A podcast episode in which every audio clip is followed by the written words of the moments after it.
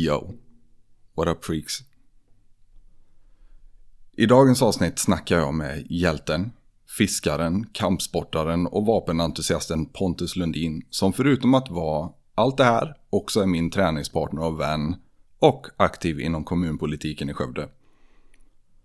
Det kastas en hög med kängor och förutom det en hel del sanningar, halvsanningar och säkert några regelrätta lögner också. Och i mottagaränden av all skit som kastas står bland annat Ulf Kristersson, norrmän, vapenlagar, Putin och kanske främst tidaholmare. Om det nu skulle vara så att någon känner sig lite upprörd över något som sägs så tänker jag att jag kan ta och klargöra min uppfattning i ett par saker så kanske ni förstår att det här handlar om skämt och inte alls är värt att hetsa upp sig över. Och väljer man ändå att bli upprörd när vi broar ur och kastar skit efter folk så kanske inte Slätta är ett ställe för dig helt enkelt. Jag tycker Ulf Kristersson är en värdig statsminister.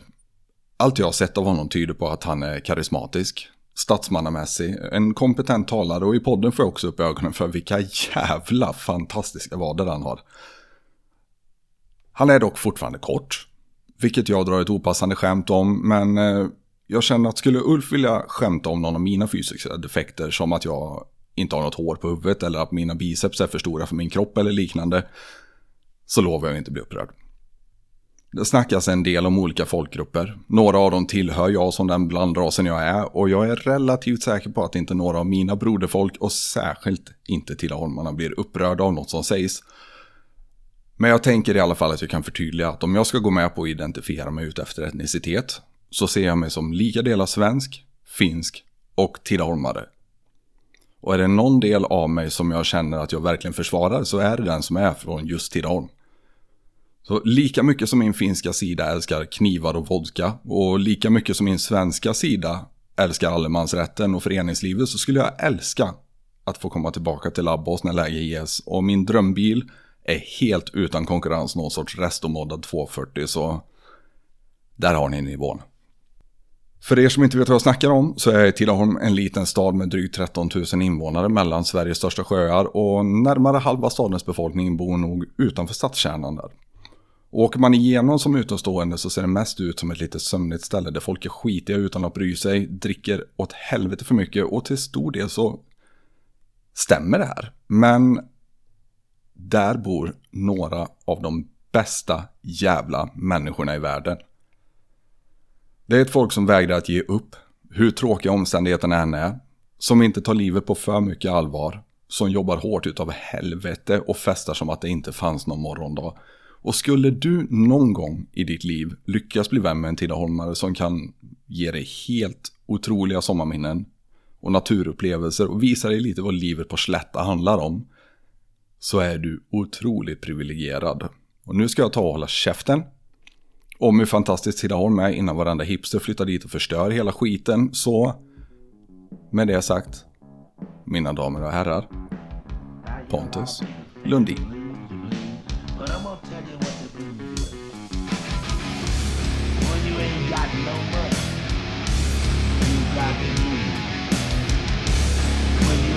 got no money to pay your house,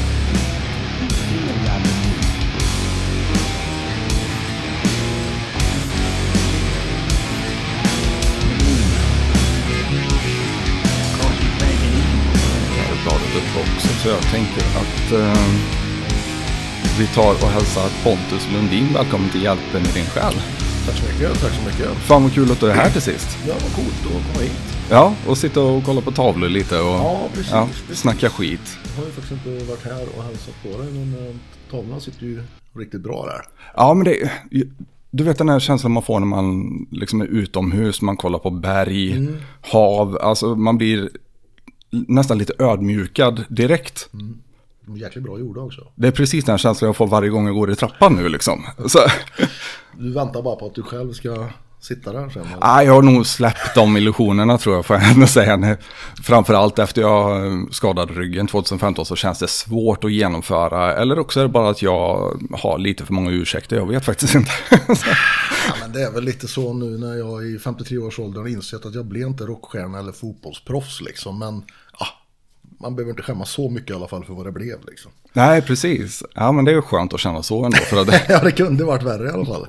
ja, för fan. Men 53 år gammal och enligt min uppfattning kampsportare. Ja. För det är så jag har eh, träffat dig i alla fall. Jo, men så är det ju. Ja, vi träffades ju i MMA där precis i början när vi drog igång den på Colosseum. Ja, precis. Du är fan en av OGsen. Du är nog en av typ fyra, kanske, som faktiskt var före mig på MMA på klubben. Ja, jag hade ju varit eh, i Thailand och skulle träna thaiboxning. Och eh, då hade de ju Thailands första MMA-bur där. Och de tränade bara två timmar på förmiddagen och eftermiddagen istället för tre timmar som Thailand. Så det såg ju lite, jag tänkte, ah, fan jag provar det, det ser lite skoj ut. Så fastnade jag och sen när vi kom tillbaka till Colosseum så var det ju jag och, eh, ah, vad hette han? Ja, jag kommer faktiskt inte ihåg. Var det Monir möjligtvis? Monir, har jag precis. hört talas om någon Precis. gång. Ja. Eh, Vi körde väl någon, någon termin där och sen så eh, Johan var ju, Johan Döden Andersson var ju, var ju med direkt också. Och så var det ju Stef, eh, Rickard Bäck. Jajamän. Och sen kom väl du och, då var du var före Linus. Jag var före Linus, men jag tror vi hade andra Oskar liksom. och Erik var väl Oskar där. Erik var med, stämmer. Ja. Och så var det ju en kille till, han var jätteduktig. Han var den bästa submission-killen av oss då. ja, vad fan, var inte det Fläring eller? Hette han så? Jag kommer inte ihåg. Nej. Men han försvann ju sen, men eh, ja, de andra har man ju sett ibland liksom. Ja, precis. Ja, coolt. Ja, några har blivit kvar i alla fall. Men eh, du är förutom kampsportare i alla fall coach. Ja, Tycker jag faktiskt du får titulera dig. eh, alltså det, det jag håller på med nu är ju i kampsporten, det är ju eh, mest våran eh, veteranboxningsgrupp, eller gubbaboxning som vi kallar det. Ja. Det är ju några gummor med också, men vi har hållit på nu i, tror vi är inne på åttonde eller nionde året faktiskt. Det är så pass länge Ja. redan alltså. Det, visste man inte om hur det skulle bli, men eh, vi körde ju på eftersom, ja, kul att köra igång något. Det var många som ville dra igång igen liksom. Eh, många av oss har ju tränat på 80-90-talet och då var ju kampsporten stor. Eh, men då var det ju inte så mycket thaiboxning och MMA fanns ju inte. Eh, åtminstone inte så vi visste om det liksom. Nej, precis. Så var ju taekwondon och wushun som, ja både taekwondon och wushun är fortfarande ganska stora i Skövde. Ja, de är aktiva. Ja. Eh, Taekwondon eh, visste jag ju om att de var aktiva, men wushen hade jag inte en aning om att de fortfarande... Jo, sen är det ju det är en annan taekwondo än vad vi tränade och inte alls de, det gänget liksom. Men, men, Men det är lite, är det, har de gjort någon glidning åt OS-sporten de sista åren eller är det... Vi, det vi Finns det körde, skillnader? Det vi körde var någon hemmasnickrad variant, eller på att säga. Ja, okej. Eh, ja. men, eh, ungdomsgangstervarianten. Ja, men lite så. Vi ville, det var ju precis efter Stockholmsnatt där liksom. Så. Ja, ja, ja. ja. Liam Nordbergs fel den jäveln Paolo alltså. var ju, ja, Paolo var ju, var ju, när han tränade i taekwondo då liksom. Så då var det väl det man skulle köra. Vi var ju helt övertygade om att våran stil var bäst. Det Ja, var absolut. Precis som alla andra. Var inte det Chago, eller vad hette han, eh, kändistränaren där som hade hand om allihopa dem? Eh, jo, men det stämmer nog de där uppe i Stockholm kanske. Jag har för mig det, hela Örnligan var väl med och tränade under Chago om inte jag har helt fel. Nu får någon rätta mig här ifall jag är så, men... Ja, men det, det kan säkert stämma, men de, nej, de, de var ju säkert duktiga. Vi, vi, vi tränade ju aldrig med dem liksom, men eh, det var ju ett gäng då som, och många är ju kvar fortfarande i klubben så att säga, eh, efter att ha hållit upp i många år liksom. Så vi har ju alla möjliga eh, stilar eh, och så, så det, nej, det är kul. Och Första åren så körde vi mycket snajdiga sparkar och jag försökte väl få in lite MMA i det också. Men det håller ju inte de gamla kropparna för så det blir mer och mer boxning och mindre och mindre snurrsparkar kan man väl säga. Liksom.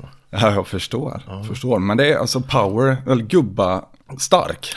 Det är fan med en grej alltså. Ja men, jo men eh, Old Man Strength pratar de ju om liksom. Ja, Och, visst. Det är ju det sista de säger om boxare att det sista som överger dem är knockoutkraften liksom. Jag tror fan aldrig den lämnar. Har du sett Foreman det sista liksom? Ja, Ja, ja, det, ja. ja. han skulle ju slå ihjäl oss båda två samtidigt. ja liksom. absolut. Med varandra förmodligen. Ja, ja, vi såg ju Tyson gick ju match nu. eh, för, eh, Iron Mike Tyson då. alltså. Jajamän, mot, inte mer än eh, ett par år sedan va? Nej, det var ju alldeles nyss känns det som. För mig i alla fall. Men nu är en gammal jävel också. Men han såg ju fantastisk ut. Ja, Speciellt Satan. att röka så jävla mycket eh, cannabis som man gör alltså. Ja, precis. Ja, man tycker borde sakta ner honom lite, men det... Kanske Men han har hållit upp lite också, eller? Det, nej, det kanske han inte gör längre. Behöver inte. Vet inte, alltså vad jag har hört så var han ju mer eller mindre eh, bodde i en tvåa, hade alla pengarna borta liksom och hade ingenting egentligen. Dana White var väl där och hjälpte honom lite om jag förstått det hela rätt liksom med, med grejer. Och, och sen så kom man ju in på det här med, med cannabisförsäljning. eh, Och startade med Tyson Ranch, va? Ja, just det. Ja, Och eh, sin hotboxing, den eh, just podden det. där. Just det. Ja, Ja, det är en karaktär, alltså Mike Tyson. Jag kan inte sluta idolisera den mannen hur jag än försöker. Men det, det ju, går inte. Det var ju min hjälte när, jag var ja, tonåring. Liksom. Såg ju på boxningen. eh, Det var, det var ju där han liksom. Jag såg ju den här alltså, som jätteliten. Jag visste nog vem Mike Tyson var när jag var fem, tror jag. Ja. Och såg matcher och liksom visste i stort sett redan då att det var en slakt jag var på väg att få se. Det var, det var liksom inte en match, det var en avrättning. Nej, jag vet när vi satt uppe någon natt och skulle se honom mot eh, Frank Bruno. Det europeiska hoppet där liksom. Frank Bruno som hade spöat våran Anders Lille Eklund rejält innan. Ja, då. just det ja. Och jag tror om det var 91 eller 93 sekunder tror jag så, så var det klart. Då var han isärplockad redan Ja, innan han var knockad då, förstår jag. Ja, ja, ja, ja, ja, ja visst. Äh, Han vilket, kanske varit, varit i backen någon gång innan också, jag vet inte. Det var ju, ja. Vilket jävla monster. Och jag, jag fattade inte riktigt förrän jag började kolla alltså, på YouTube på senare år nu. Alltså vi pratar sista tio åren egentligen. När man får se de här gamla remasterade videorna från när Tyson tränar och sånt. Alltså, jag har underskattat hur jävla bra tekniskt han var hela mitt liv. Men han, han har en galet bra teknik. Eh, alltså Helt han, han är otrolig. Helt, ja, och så du vet med vridningarna och, och fotarbetet är ju helt galet. Garden sitter stenhårt där han är och händerna tillbaka så fort efter slagen alltså. Ja, ja, men han överkommittar ju inte heller, även om det ser ut som att han svingar han, för kung och när han fosterland. missar ibland, då kan, då kan han ju nästan göra en 360 liksom. Jo, men lite som jag tycker ändå när man ser honom skuggboxas och sånt idag, när han visar eh, Diamato Shift. Vill ju många se och jag, jag idoliserar det movet så det finns inte. Alltså, vill ni träna på Diamato Shift så bara eh, ring mig. För jag, jag har gjort några hundra timmars studier i det här känns det som nu vid det här laget. Han, han hade ju helt otroligt snabba händer alltså, och fötter. Ja, ja. Eh, vilket ju alla boxare har, man tänker inte det, men fotarbetet är ju halva boxningen nästan. Ja, Liksom. men vad var han, 1,78 någonstans? Ja, eller? men uh, five foot eleven eller något sånt där. Så. Ja, det måste ju vara den kortaste tungviktsmästaren någonsin. Ja, du vet, de var ju mindre förr. Alltså, eh, jag tror att eh, eh, några av de här tidiga var, var, de var ju betydligt mindre. Alltså. Ingo och de här killarna var ju inte stora. De kanske var lite längre, men de vägde ju inte mycket. För Tyson låg ju där på 98 kilo eller något när han var som, som mest vältränad. Liksom, och upp och Ja. lite där. Men eh, Rocky Marciano tror jag var, jag tror han var kortare. Ja, men det kan han ha varit. Men var inte viktklassen annorlunda då också? För att jag vill minnas att... Vad fan var det vi pratade om? Galveston Giant. Nu ska vi se, jag måste nästan googla Ja, detta det. för att... ehm, Ja, men du hade ju inte cruiserweight. Nu finns det ju så otroligt mycket viktklasser i boxningen så det är ju tuntigt. Är ju ja, ja, ja. Det blir ju nästan fullständigt irrelevant. två och ett halvt kilo För att det finns så de ju- många. Ja, men i de övre delarna har de ju inte så många. Det är ju mest där nere. Men, eh, men eh, ja, man pratar ju nu om att, eh, att Tyson Fury är så mycket större än, än han han ska möta nu.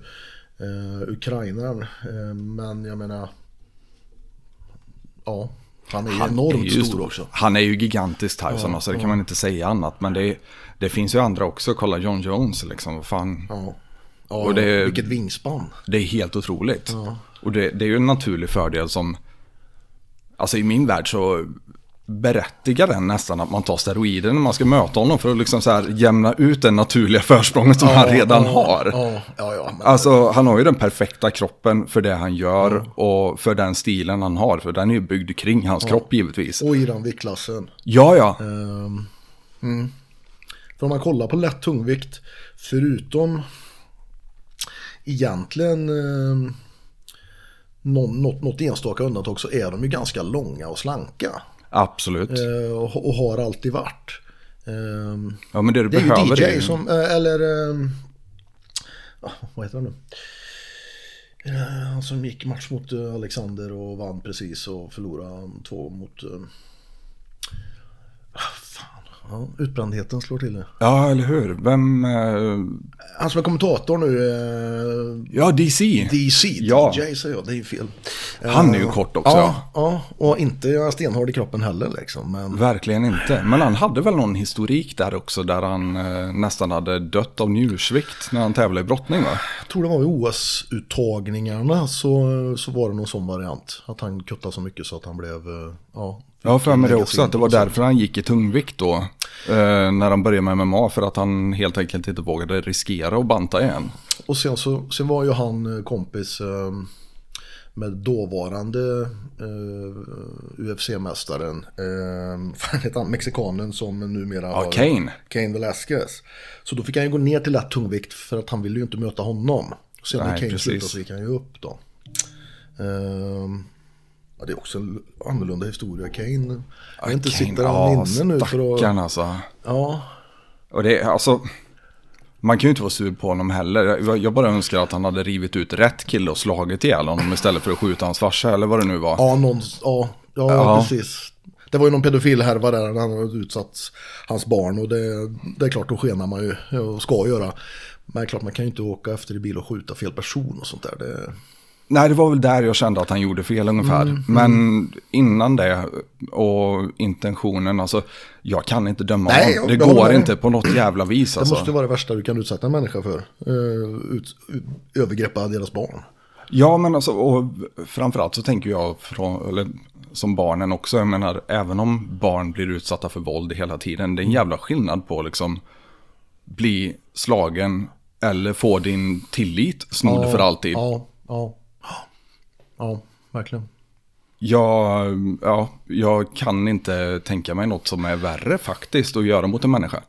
Men visst är det konstigt att man inte oftare läser och ser om sådana saker. Alltså Ja. att eh, pappa eller mamma tar saken, lagen i egna händer och straffar eh, grannen för att ha utsatt eh, barnen liksom. Man Ja, ja, läser ja. väldigt, väldigt, väldigt sällan. Nej, man gör ju faktiskt inte det. Måste bara flika in här också. Jag kollade upp det med Jack Johnson där. Eh, 91 kilo vägde han. Men det, då kallades han också för The Galveston Giant. 91 kilo. Och Han var ju gigantisk för den tiden. Ja. Nej, men absolut. Jag, jag tror ju att svenskar någonstans har väldigt högt förtroende för staten. Har jag ju förstått. Och ehm, det, man väntar väl ofta på att rättsapparaten ska ta hand om saker som man borde göra också. Om man nu liksom har skrivit på samhällskontraktet och gått med på att vara en medborgare i staten så borde man ju någonstans lita på att statsapparaten funkar i sådana här lägen också. Men jag förstår inte hur man ehm, kan hålla tillbaka. Nej. Faktiskt, jag gör inte det. Nej. Nu har jag hållit på att leta upp folk för betydligt mindre än så och det är liksom, Ja, nej, nej, jag, nej, usch. några gränser tycker man man får ha. Sen, sen håller jag med dig om det du säger om både om samhällskontraktet och, och att eh, vi, jag skulle tro att Sverige har ett land, kanske det land som har högst förtroende för staten. Jag menar, Ja, men jag spenderar ju en del tid i Finland också och de har också väldigt högt förtroende Ja. för staten. Kanske till och med lite högre än vad svenskarna har. Men det är ju något som är väldigt unikt i världen. När man ser på alla sådana här undersökningar så är det ju vi, vi i Norden. Sverige är extremast och sen kommer ju Finland, Norge, Danmark inför samma. Sen går du ner lite till Tyskland och sen är det fan fritt fall hela vägen ner till Somalia och det liksom. Ja. Det, det är en jättestor skillnad. Ja, men verkligen. Och Vi, är inte, vi tror ju att vi är medel... Eh, Svensson höll på att säga här och Sverige är normalt och sånt, men vi är extrema. vi är extrema på väldigt många sätt. Ja. Ex- väldigt många sätt får vi säga ändå. Det, all den här lagomheten är ju Mm. faktiskt en ganska extrem sak. Ja men visst, de säger att ordet lagom inte ens finns i, eh, i andra länder liksom, eller i andra Nej, språk. precis. Liksom. Eh, Och jag tycker ändå liksom att, eh, även om det förändras på senare år också, så tycker jag ändå att de flesta i Sverige har ändå en väldigt tydlig uppfattning om vad staten ska göra och vad man kan förvänta sig. Och vilken del du spelar i det hela också. Svenskar har ju liksom traditionellt sett varit väldigt insatta i det där. Jo, men Känns det som. Frågan är om det inte har med att göra att vi eh, har haft ett ganska relativt rättssäkert samhälle väldigt, väldigt länge. Eh, och att vi, eh, alltså staten någonstans har, har, har stått för det goda. Jag menar, kommer du till USA, ah, de litar ju inte ett dugg på staten alltså. Nej, och det kan man ju förstå också. Det, alltså, Det, jo, men det är, det är lite annat system där. Men jag menar, kolla Sverige, alltså mutor och sånt. Det är ju väldigt, väldigt, väldigt... Jag har aldrig blivit erbjuden någon eller erbjudit någon en muta eller hört om det liksom. Men så fort du kommer utomlands är det en helt annan sak.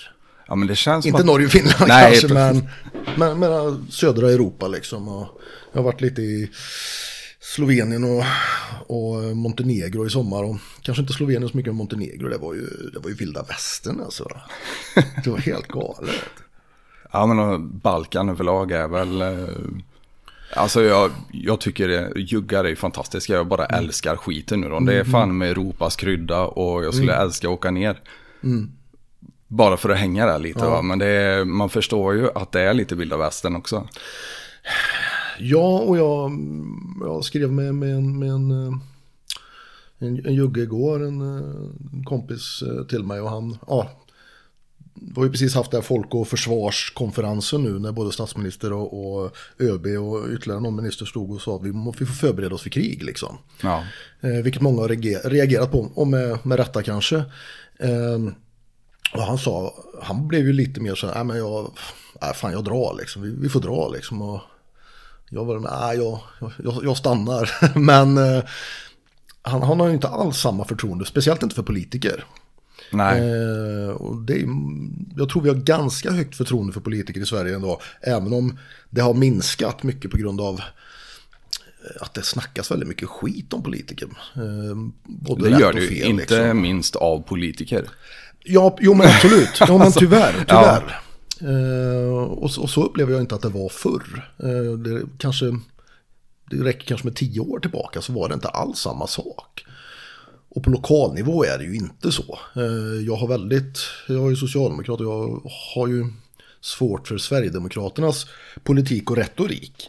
Men eh, en av de absolut trevligaste jag har träffat i kommunpolitiken, i politiken är ju Sverigedemokrat. En jättetrevlig kille liksom. Eh, men det är en jävla intressant grej det där. För att det känns som att vi har tappat bort förmågan lite. Eller många har tappat bort förmågan lite om man ska generalisera grovt. Och, och skilja lite på det här med åsikt och människa.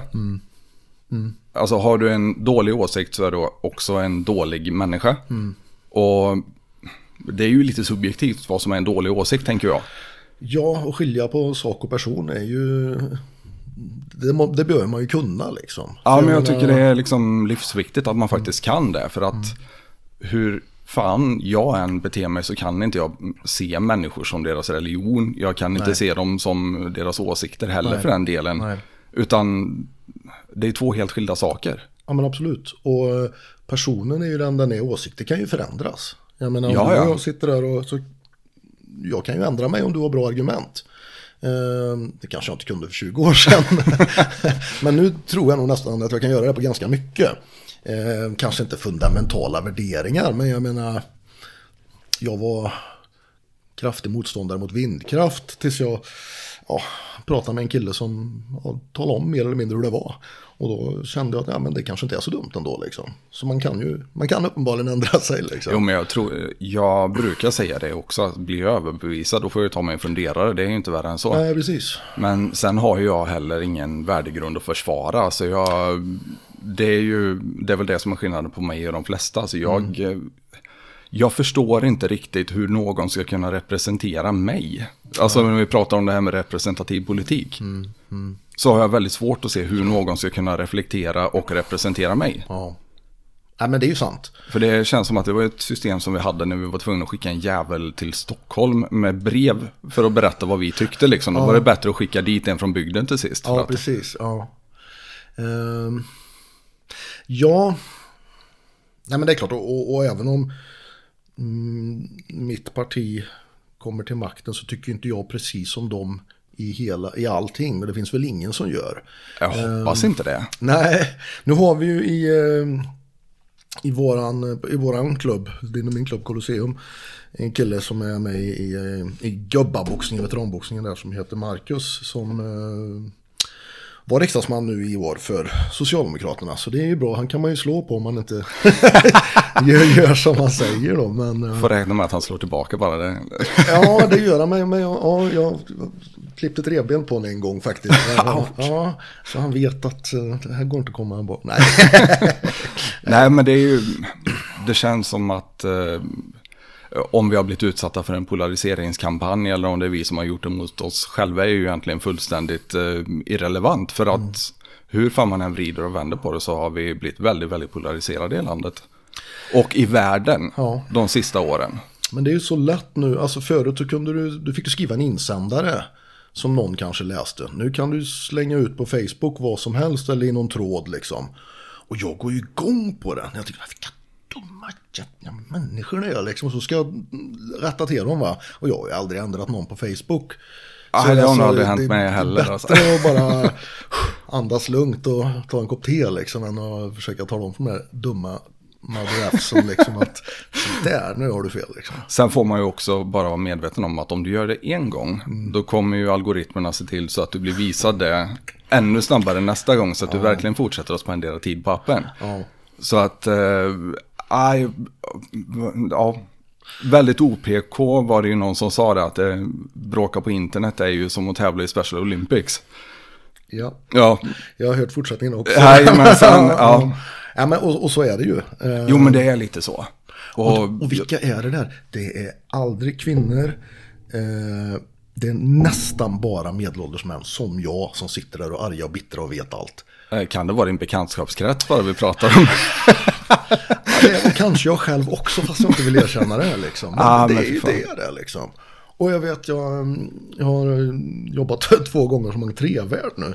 Eh, något jag aldrig trodde jag skulle göra, men det var faktiskt rätt intressant. Och alla är jättetrevliga, supertrevliga. Eh, men båda gångerna har det varit någon man i min ålder ungefär som har har varit riktigt jävla dum liksom. Man har, varit, har de väldigt mycket rättigheter eller? Ja, ja, det var maktmissbruk. Ja, men du, du är otrevlig och, och, och skitfull liksom. Det, ja. Gå till något ställe där de vill ha dig. Eller vad vill Åk till Tidaholm om det är så fullt. Alltså stanna inte kvar här, du får åka till mindre civiliserade ställen. och den andra han skrek ju att vi var eh, homosexuella och att vi egentligen eh, ville bli eh, poliser men inte hade intellektuellt det liksom. För det räcker inte med socialarbetare och politiker utan du vill vara polis. Det... Ja, tydligen också så. Så jag tänkte jag har nog mer studielån än du men skitsamma. Det var inte mig han var sur på. Men det var ju medelålders kränkta män liksom. Ja, ja. Ja, men sen är det väl också som alkohol överlag. Jag menar, vi diskuterar väldigt sällan i Norden mm. överhuvudtaget. Och jag hänger mycket i Finland som sagt. Och där, alltså, det, de har det väl lite värre än vi med den situationen mm. till och med. Mm. Men alltså, hade vi kommit på det idag då hade det ju aldrig blivit tillåtet. Inte chans. Finns inte en möjlighet. Nej. Någonting som ligger bakom 70% av alla våldsbrott. Mm. I stort sett 100% av alla drunkningsolyckor. Ja. Hur många trafikolyckor liksom. Ja. Per år. Ja. För att någon eh, är påverkad av alkohol. Det är liksom, hade det här kommit idag det hade varit kört. Ja. Fan heller. Vi, ja. Är du dum eller? Ja, precis. Finns ju inte en chans. Nej. Nej men, nej, men så är det ju. Och intressant att du säger om drunkningsolyckor, för det är ju alltid vita medelålders fulla män utan flytväst som ramlar i båtar. Liksom. Ofta ska de nog ställa sig och pissa över, över relingen. Eller något, Förmodligen. Liksom. Sen, ja. Alltså. Men jag vet ju själv också, fan, jag börjar närma mig medelåldern. Varje gång jag är full så tror jag väldigt mycket mer om mig själv än vad jag gör i vanliga fall. Så det, liksom, det kan ju vara en sak, jag kan stå i båten och pissa. Ja, ja, ja. Det, men jag kan ju simma och ramla i så simma eller land liksom. Precis, du bögen. ja, precis. Ja. Nej, fy fan. Men det är, nej. Ja, men intressant med entrévärd. Um, är det i Skövde då ja, förstår jag? Ja, det var på ja, ett ställe som heter Mummel som uh, ja, vart nu två lördagar. Det var ja, rätt kul faktiskt. Ja, men jag kan tänka mig det. Du jobbar ju ändå in, inom det området med människor. Ja. Eh, och jag kan tänka mig att man ser en del mekanismer när folk eh, går in på ödlehjärnan ordentligt där. jag, jag vill ju tro att dagens ungdom, för det är ju eh, ungdomar som, som, som är där oftast liksom. Eh, att de är betydligt bättre än vad, än vad jag och min generation var. De är ju det. Alltså det känns så. Ja. Ärligt talat. Och all forskning visar ju att de röker mindre, dricker mindre, har senare sexdebut och knarkar ungefär lika mycket. Ja, ja precis. Så, så, Men slåss mindre ska Ja, vi lägga det till måste också. de ju göra, det måste de göra, för jag känner inte en unge då som har varit i slagsmål. nej, och du och jag, vi låg ju i något hörn och vevade var tredje gång Varje dag. Nej, men Every day på Hada. Det var ju liksom, vad fan. Ja, Det var ju som man växte upp. ja. Nej men ja, det är konstigt. Nej, nu, nu har jag ju bara stått vid entrén liksom. Men det har ju inte varit någon utslängd på, på grund av slagsmål liksom. Det, Förbannat skönt, men eh, också lite oroväckande. Alltså, fan. Ja, får de ut sina aggressioner? ja, det undrar jag också. Det där är lite otäckt. Det, ja. Kommer ihåg du berättade någon gång att du har aldrig fått så mycket brudar som de gånger när du har varit i slagsmål på krogen. Ja, det är ju tyvärr något tragiskt som stämmer också. Alltså det är ju någonting med... Ja, Ja, men det sätter nog tillbaka oss eh, lite för många IQ när vi dricker helt enkelt. ja. Kan jo, men jag tänka mig. så- så- Alltså, så både för sådana här situationer som att hamna i slagsmål på krogen. För det är fan inget begåvat att göra det. Men, och, ja, Ja. samma sak där med responsen kanske. att det, Sen kan ju det ha att göra med vart man är också tänker jag. Hoppas jag i alla fall. Ja, ja, jo men antagligen. Men eh, stämmer det förresten att eh, jag hörde att i Tidaholm det gifter sig tjejerna med den första killen som får dem att skratta? Nej, jag vet faktiskt inte. Nej. Ja, jag har hört det, men det ja, kan ju vara fel så. Ja, ja, ja, ja, jag är dåligt insatt i hur det var tjej i Tidaholm tyvärr. Men, alltså, Ja, ja. ja, fy fan. Nej, men det är lite oroliga tider överlag. Som sagt, vad fan, vi har ju två riktigt jäkla oroväckande mm, konflikter i världen. Som jag ser det i alla fall. Och lägga till eh, Pakistan och Indien-konflikten som aldrig har eh, lugnat ner sig sen eh, Pakistan startade ungefär. Ja. Så Och det är ju två länder som förmodligen båda har kärnvapen och enormt mycket folk så. Jag tror de är kärnvapennationer båda två. Jag har för mig Bill Clinton sa det när han klev av eh, presidentskapet där. Att det var det otäckaste ögonblicket i hela hans presidentkarriär. Var när, eh, jag tror det var Pakistans premiärminister eller någonting som, ja någon politiker där i alla fall som påstod att han ville surra fast sig själv på ett stridshuvud och flyga över Indien. Okej, ja, ja. När statsöverhuvuden börjar prata så liksom, då känns det som att, nej då är det fan inget roligt längre när man har två, med två kärnvapenmakter att göra. Nej, nej, det är sant. Det tror jag ju inte att uh, Ulf Kristersson skulle göra, som tur är. Nej, Jag jag, har ju inga kärnvapen, är jag ganska säker på, men... eh, Men ja. tyvärr får jag säga. Ja, ja. Alltså någonstans så borde det ju kunna vara en ganska bra avskräckning. Sant, men när tror du Uffe skulle skicka iväg den då? Om ryssen säger att svarar du med kärnvapen, då, då, då wipar vi er liksom. Alltså jag, jag vet jag inte vad det är med ditt, skicka heller liksom, men... vet inte vad det är med ditt umgänge, men min första tanke var, når han till knappen? alltså, fan nu får jag skärpa mig alltså. Men har du sett hans vader? Det har jag faktiskt inte Du, gjort. det Är måste du googla på. Han har de grymmaste vaderna jag har sett. Det är Mr Olympia-klass på dem alltså. Är det typiskt så här vit medelålders man vader i kaki-shorts eller? Alltså, de är enorma, de är dubbla mina alltså. De, han God har en, ja, du måste googla på det alltså.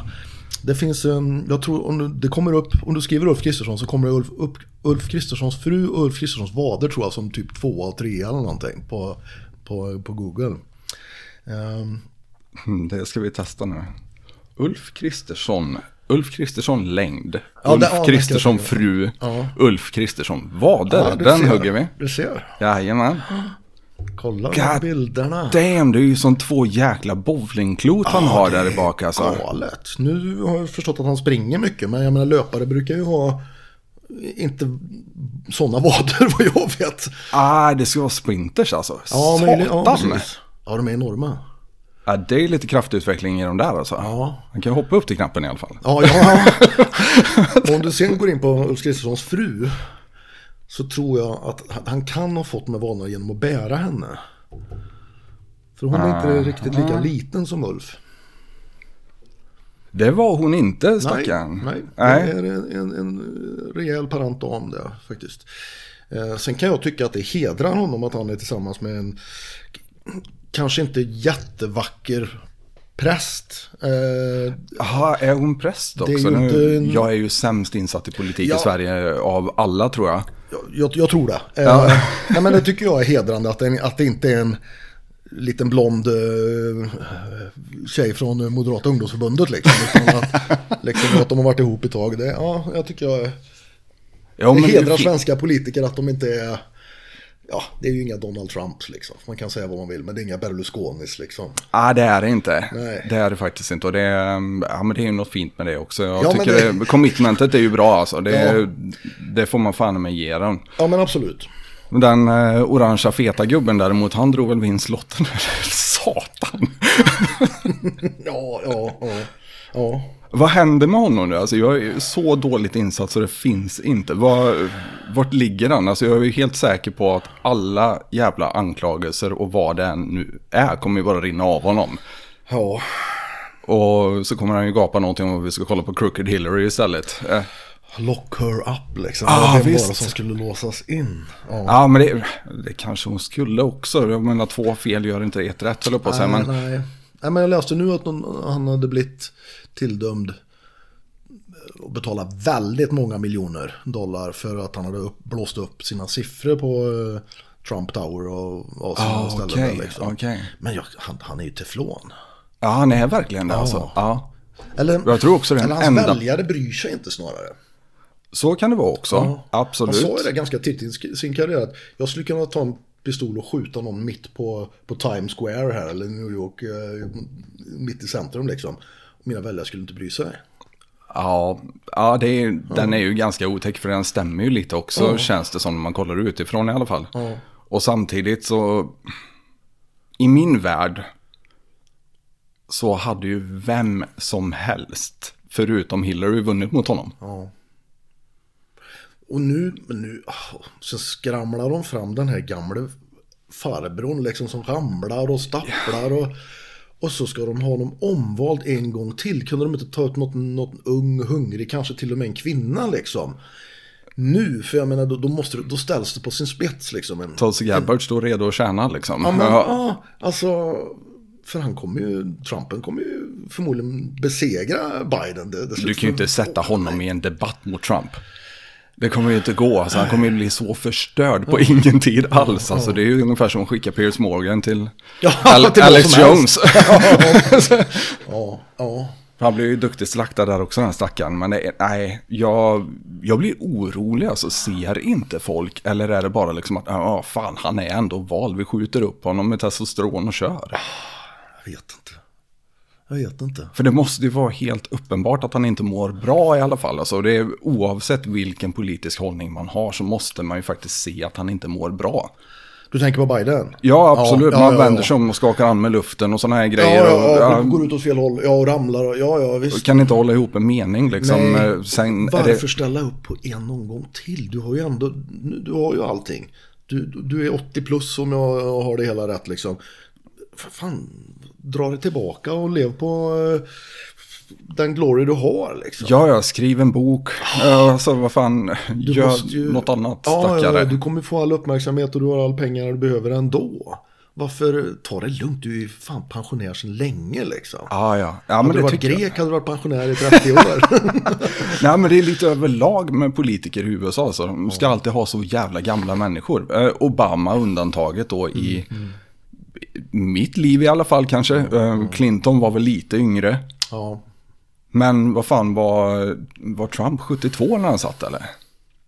ja, det kan ja, no, ja, säkert, säkert. Jag tror han var 72 när han fick covid vet du. Han tog sig igenom på tre dagar. Han är fet och äter cheeseburgare. Hur fan gick det här till?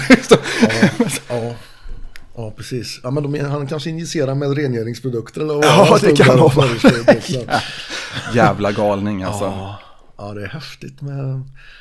Ja, det, det, enda som är att blir han komma tillbaka så det är ju roligt att följa hans, eh, hans utspel liksom. Ja men det är ju en gyllene tid för komedi. Ja. Alltså jag tror inte komedin har mått så bra någonsin som den gjorde under hans presidentskap. Nej, nej. alternativ fakta vet du. Ja, visst. Jag Och så sitter bra. på Twitter och har krig med 14-åringar klockan tre på natten. Liksom. Din mamma är ja, skitful. Han blir ju av, ja. Han blir ju avstängd från Twitter om jag inte minns, eh, om jag inte minns fel. Liksom. Ja, han blev ju det. Sen vet jag inte om det var på klara grunder eller vad det var. Men det, jo, det var väl för fan... Eh, de menar väl på att han hade hetsat lite där eh, inför den här försökta statskuppen va? Jag för mig att, han, att de flyttade på honom tidigare. Att han, han ljög liksom. Alltså att han, men jag, vet- jag vet faktiskt inte. Jag vet faktiskt inte. Men, Nej, det, men det är också det liksom. Storma Kapitolium och han, nej, han kommer undan med det. Ja, ja. Ja men man jag, ser de två första killarna som är inne där. ja, du menar med buffelhatten Och och den andra som är, ja, USA-byxor och allmänt. ja, ja, precis. America, hell yeah. Alltså, de såg ju ut som, ja, ja, jag vet inte, det var ju inte järntrusten de skickade in liksom. Nej, det kändes inte riktigt så. De, vad jag förstår så fick de rätt otäcka straff också. Det kan jag väl tänka mig att man ska ha när man har gjort en attack på demokratin på det sättet. Men Jag kan tycka det är konstigt att de inte, amerikanska poliser gillar att skjuta, att de inte stoppar dem rejält. Jag menar, ja, jag såg någon bild när det var de så Black Lives Matter hade varit där något halvår innan eller någonting. Då var det ju tre rader med, med poliser med, med tunga vapen liksom. Hade, hade någon av dem satt en fot på, på trappan så hade det varit, ja det smäller ju. ja ja ja, Ja. men här, ja, kom, kom in. Men det är ju lite det man tänker överlag. Vad fan, ett sånt ställe, alltså borde inte de ha världens bästa säkerhet? De borde ju vara döda innan de ens sätter fötterna på gräsmattan liksom. Ja. Ja, ja, precis. Ja, Men eh, min tanke i alla fall. Jag hade väl- förväntat mig det. Ja, för det var väl, var väl till och med, var inte till och med vicepresidenten där inne eller något som de fick flytta ut liksom. Jag menar, har ju, ja, Herrejävlar vilken shit show alltså. ja, ja. Ja, det är otäckt det där. Men det, vi har ju tur att vi inte har eh, Trumpen i Sverige i alla fall. Även om eh, komedin hade varit fantastisk. Ja, ja, det, ja, det är lustigt. Vi är speciella i Sverige, så är det ju. Det är... Som Berlusconi, vilken, vilken galning det var liksom. Ja, bunga bunga-fester med 14-åriga prostituerade och Ja. det är inga bekymmer liksom. Åt snorkrokor och, eller snorkråkor och alltså, ja, men italienarna bara, ja men de, de är politiker. det är klart som fan de håller på sådär. Ja, ja, precis liksom. Han är lite manlig liksom. Ja, Ja. Han är lite cool. Ja. Nej, intressant. Nej, men sen har vi den här jäkla konflikten som är nära också. Vi har ju Ukraina. ja. Som jag inte har speciellt bra insikt i förutom att jag antar att läget är akut fortfarande. Ja, jag har, eh, jag har följt det ganska rejält. Eh, Jag hade en, en, en flickvän som var fredsövervakare där eh, i två år eh, under tiden vi var tillsammans. Eh, och jag var och hälsade på henne en gång i Ukraina. Då var vi ju i, i Kiev och besökte även Tjernobyl då, eller Pripyat där. Det var, det var riktigt, riktigt Herrejävlar, häftigt. det måste varit en upplevelse. Ja, det var, Berätta gärna om det innan vi fortsätter alltså för att det. Ja, det var coolt. Eh, vi eh, åkte ju i en sån där, ja, åkte minibuss, arrangerad resa. Iväg dit då. Först var det en vägstopp, då fick man sån här, eh, inte Geigermätare men en, en, en platta som kände av, eh, ja de samlade in dem efteråt för att se hur mycket strålning man hade fått. Eh, och sen åkte man ytterligare några kilometer. Det fanns ju inget, inget folk, ingenting där. Eh, och sen var det ytterligare en, en checkpoint då. Och sen eh, ja, var det rätt in. Eh, och då åkte man ju till Pripyat då som är, var en modell. En modellstad liksom. Det var ju den, ja, Sovjets eh, föredöme liksom. För det var ju, mm tillhörde ju Sovjetunionen då, även om det ligger i Ukraina nu. Men det är lite så som det är uppbyggt i USA ungefär. när Man har ett eh, kärnkraftverk eller en militärbas liksom. Att du har en hel jävla stad byggd runt det eller? I det här fallet var det ju så i alla fall. För de byggde ju fyra stycken eh, och skulle bygga fler. Men eh, det blev ju inte så. Och det, det här låg ju mitt, egentligen mitt ute i ingenting. Eh, vanligtvis lägger man ju det vid, vid havet i Sverige eller för förkylningen här då. Men här hade de stora, stora eh, kyldammar via någon, någon, någon vattensystem där. Eh, och sen så eh, sen small ju reaktor 4 tror jag det var.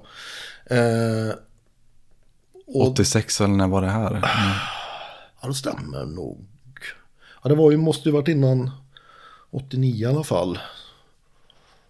Ja, Ja, skitsamma. Det var, jag kommer inte ihåg faktiskt. Ehm, Och de mesta fakta har jag nog fått när jag sett serien i efterhand. Ja, sen. Den är precis. förbannat bra för övrigt. Tjernobyl på HBO rekommenderas. Helt fantastisk.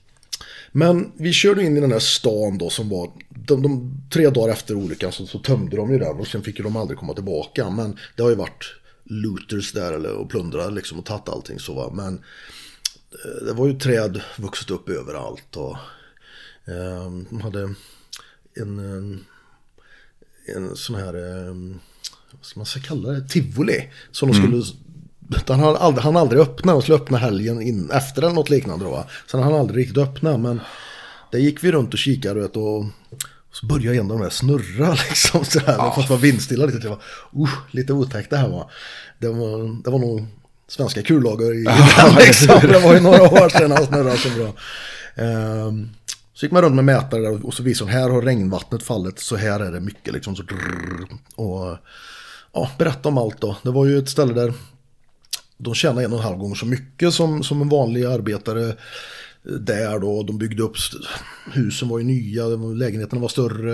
Det var ett mönstersamhälle som de ville visa upp liksom för att visa hur, hur bra det var i, i öst liksom. Eh, och det var väl säkert bra tills, tills reaktorn eh, havererade liksom. Ja, fy. Eh, ja, det var, ja, det var häftigt att gå där och se liksom bara hur naturen tar tillbaka allting. Ja, men det går ju jävligt fort. Det ska man ha klart för sig. Men uh, hur är känslan egentligen? Alltså det måste vara en fruktansvärt ensam känsla. Ja, eh, när vi var där inne så var vi ju allihop. Sen åkte vi ut i en, små byar som låg utanför. Och då kilade jag iväg lite före de andra för jag tänkte jag skulle skrämma min tjej där då. Så jag stod i ett hus där i en kvart och då gick de inte in i det huset. Så, ja.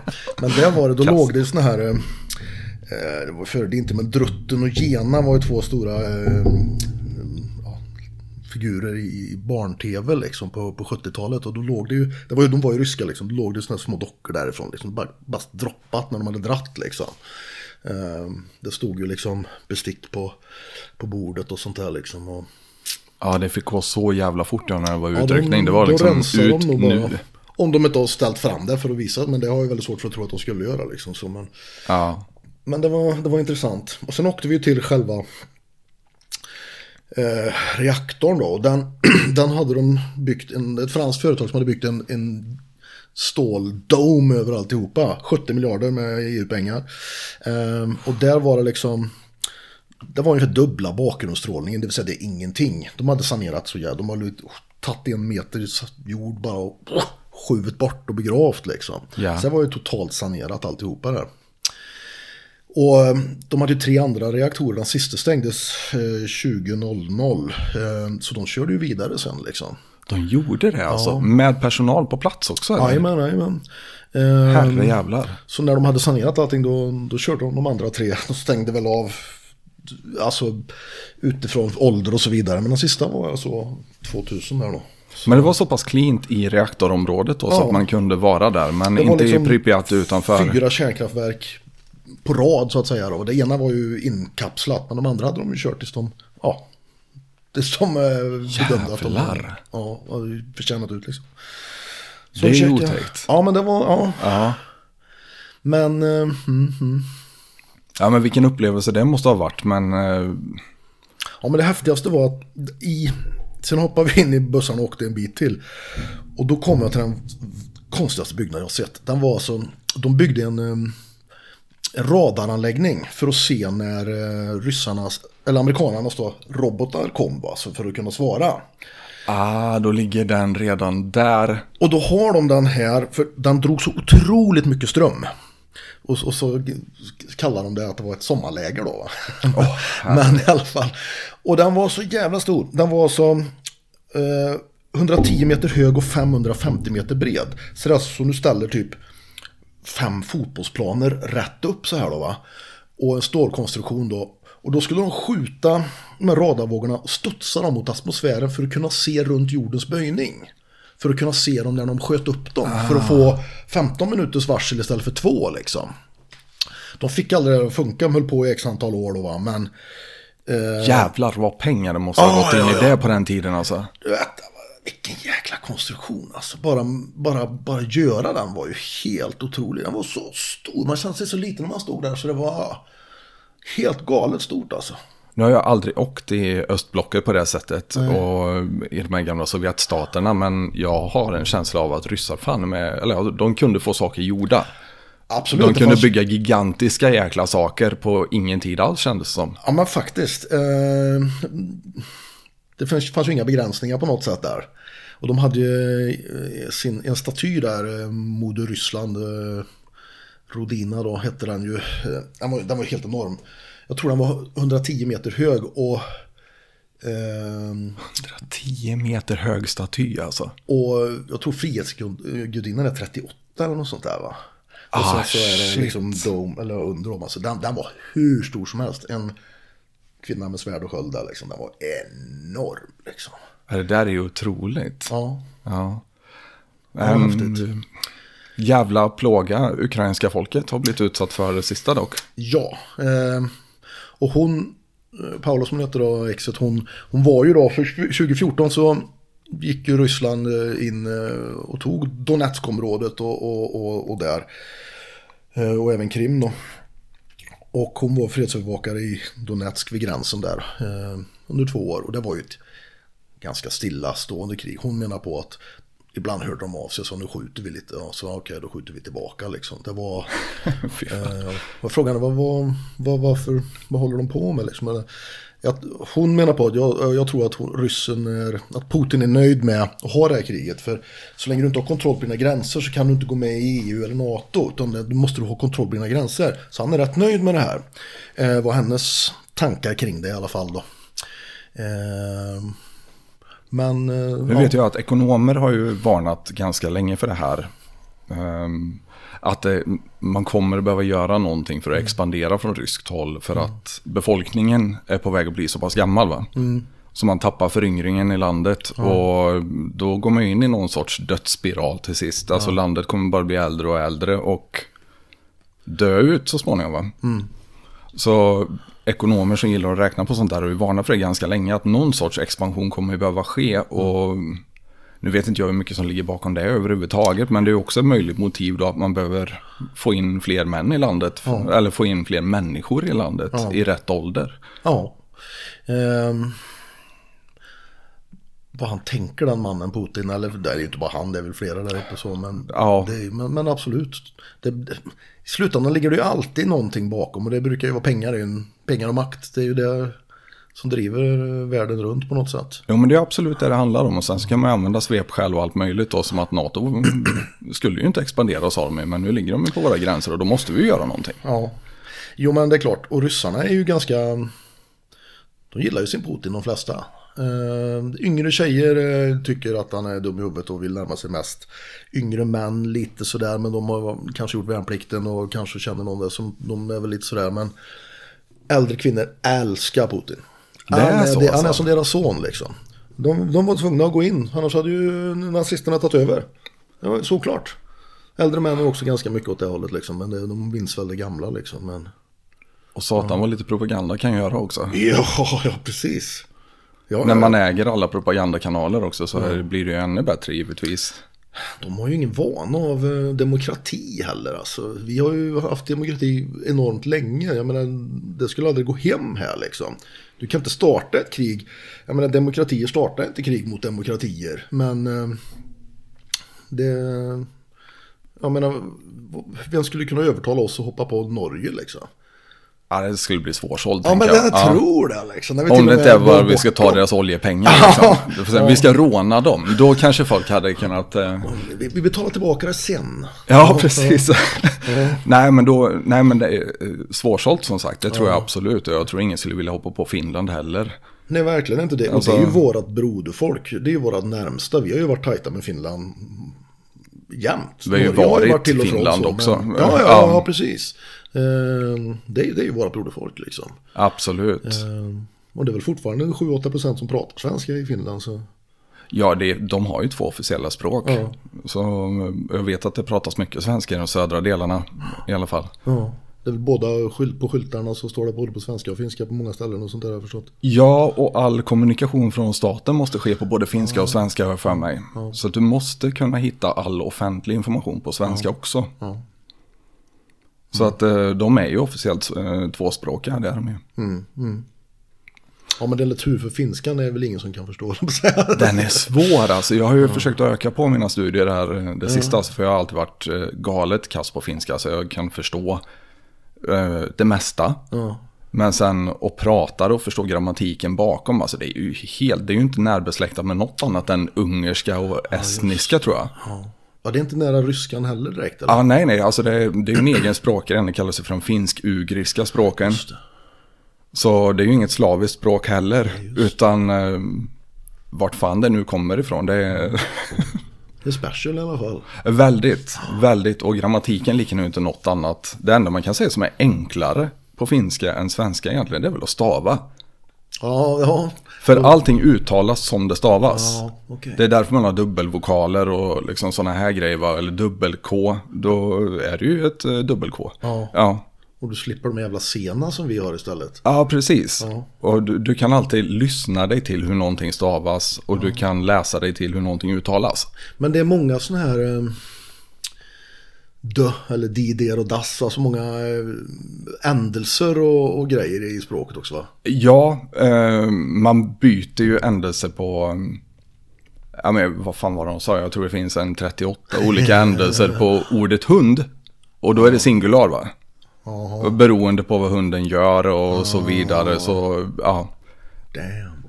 Och sen går man på pluralen då, då är det lika många. Nej men, alltså, så att det är ett skitsvårt språk att lära sig Ja. på det sättet. Men, eh, ja, utmaning. Det är mycket lättare med svenska.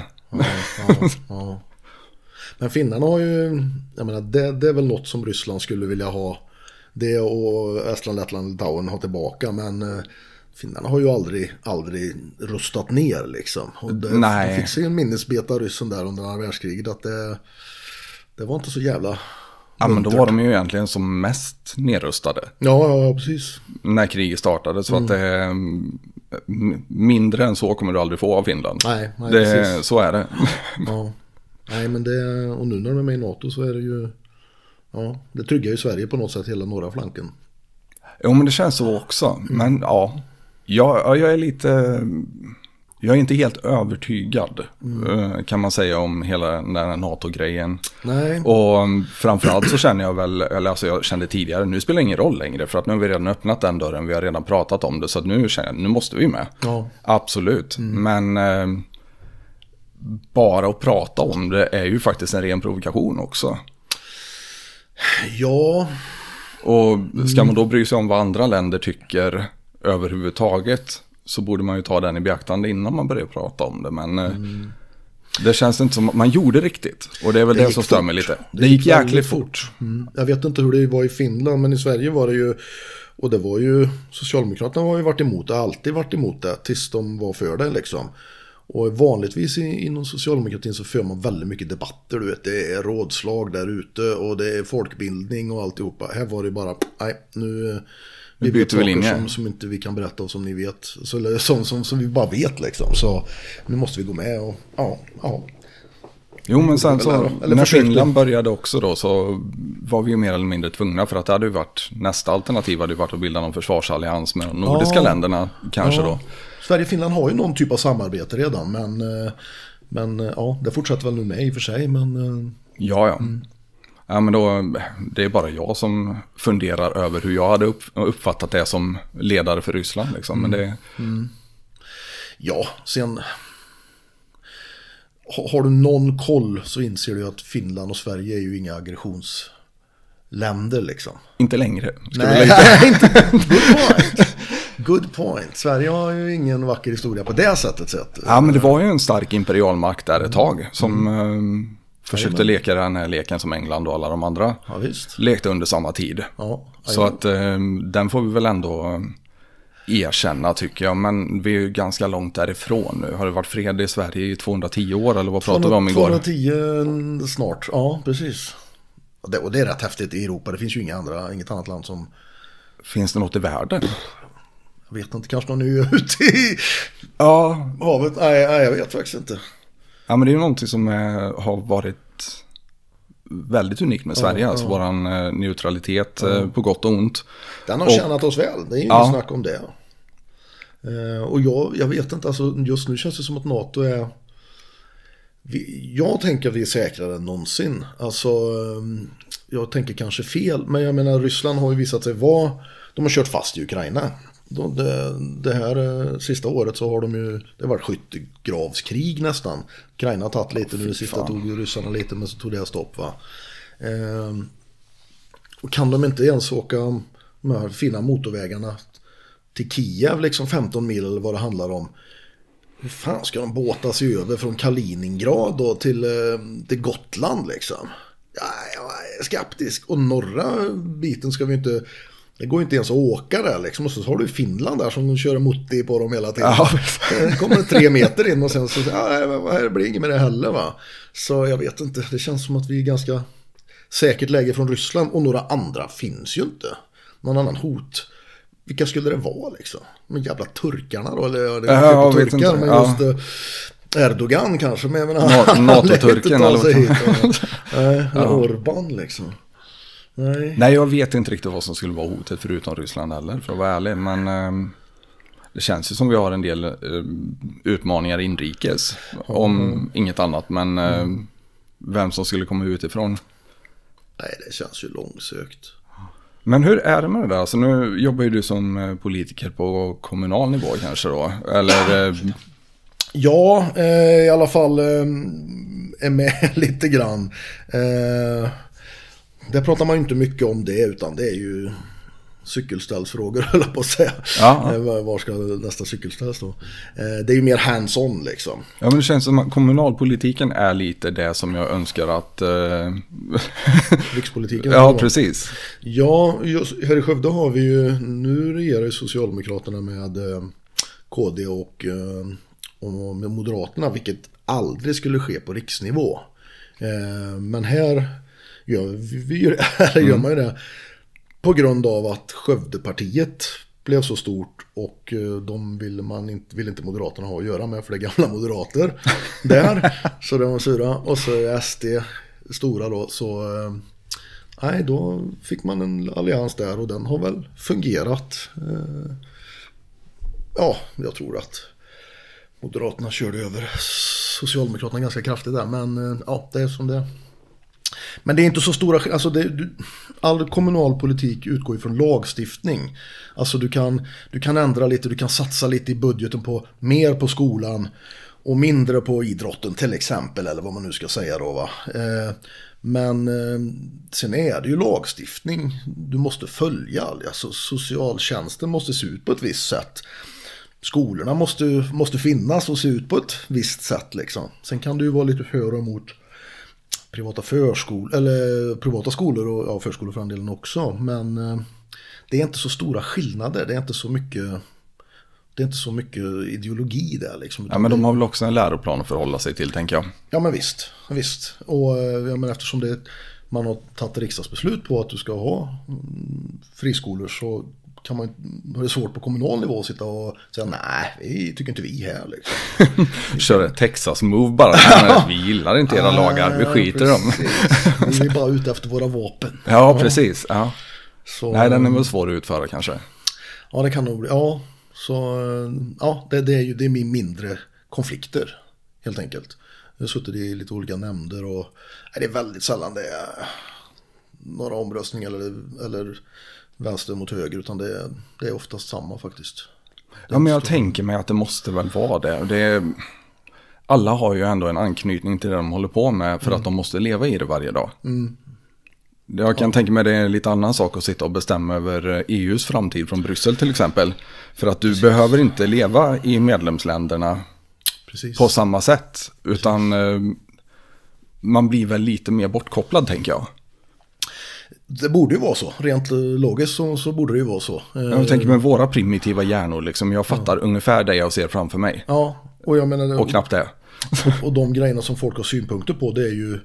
Och nu höjde de eh, vad heter det, spåravgiften på Billingen här med från, jag kommer inte ihåg, 900 till 1500 spänn. För det är för jävla mycket. Det, det, ja, det är det ju. Men det är ju egentligen en skitfråga jämfört med vård, skola, omsorg. alltså, ja, men, men det, det, är ju det är sånt som folk ser liksom. Jo, men man ser ju det man är i också kanske. Ja, jo, precis. Och som vanligt så är det ju de medelålders vita män som jag som tycker att det är för jäkligt. och pratar med Emma Winsell som hon heter som har hand om eh, Billingen och spåren där uppe. Och eh, hon sa, jag tyckte det var rätt bra sagt, att det är liksom medelålders män i, i trikåer som, som, som, är, som vi subventionerar spåren för här. Liksom. De, kan, de, de klarar av att betala det här och det håller jag med om. Liksom. Och, eh, för de har velat då att man ska ta betalt för de här pumptracksen som barnen åker på. Ah, och det har okay. de ju vägrat göra då liksom. Och det tycker jag är betydligt mycket bättre. Jag tycker vita män i, i tights kan betala för att åka skidor. När, och pumptracksen, det, det, det kan barnen åka gratis. Det, det tycker jag är helt rätt. Ja, men jag är helt med dig där. Det känns som en bra prioritering får man ändå säga. Ja, men visst. Det, det måste det väl vara va? Jo, men faktiskt, Även absolut. som vit medelålders man så. Nu åker jag inte skidor i och för sig. Nej, men det känns skönt att veta att kommunen i alla fall kommer överens med varandra. För att det känns ju som att, som vi berörde innan här, eh, politik idag, det är ju lite därför jag har checkat ut överhuvudtaget från det. Alltså, Pajkastning, ja, enbart. ja. Jag tycker Så- man skulle komma tillbaka till att berätta vad vi vill.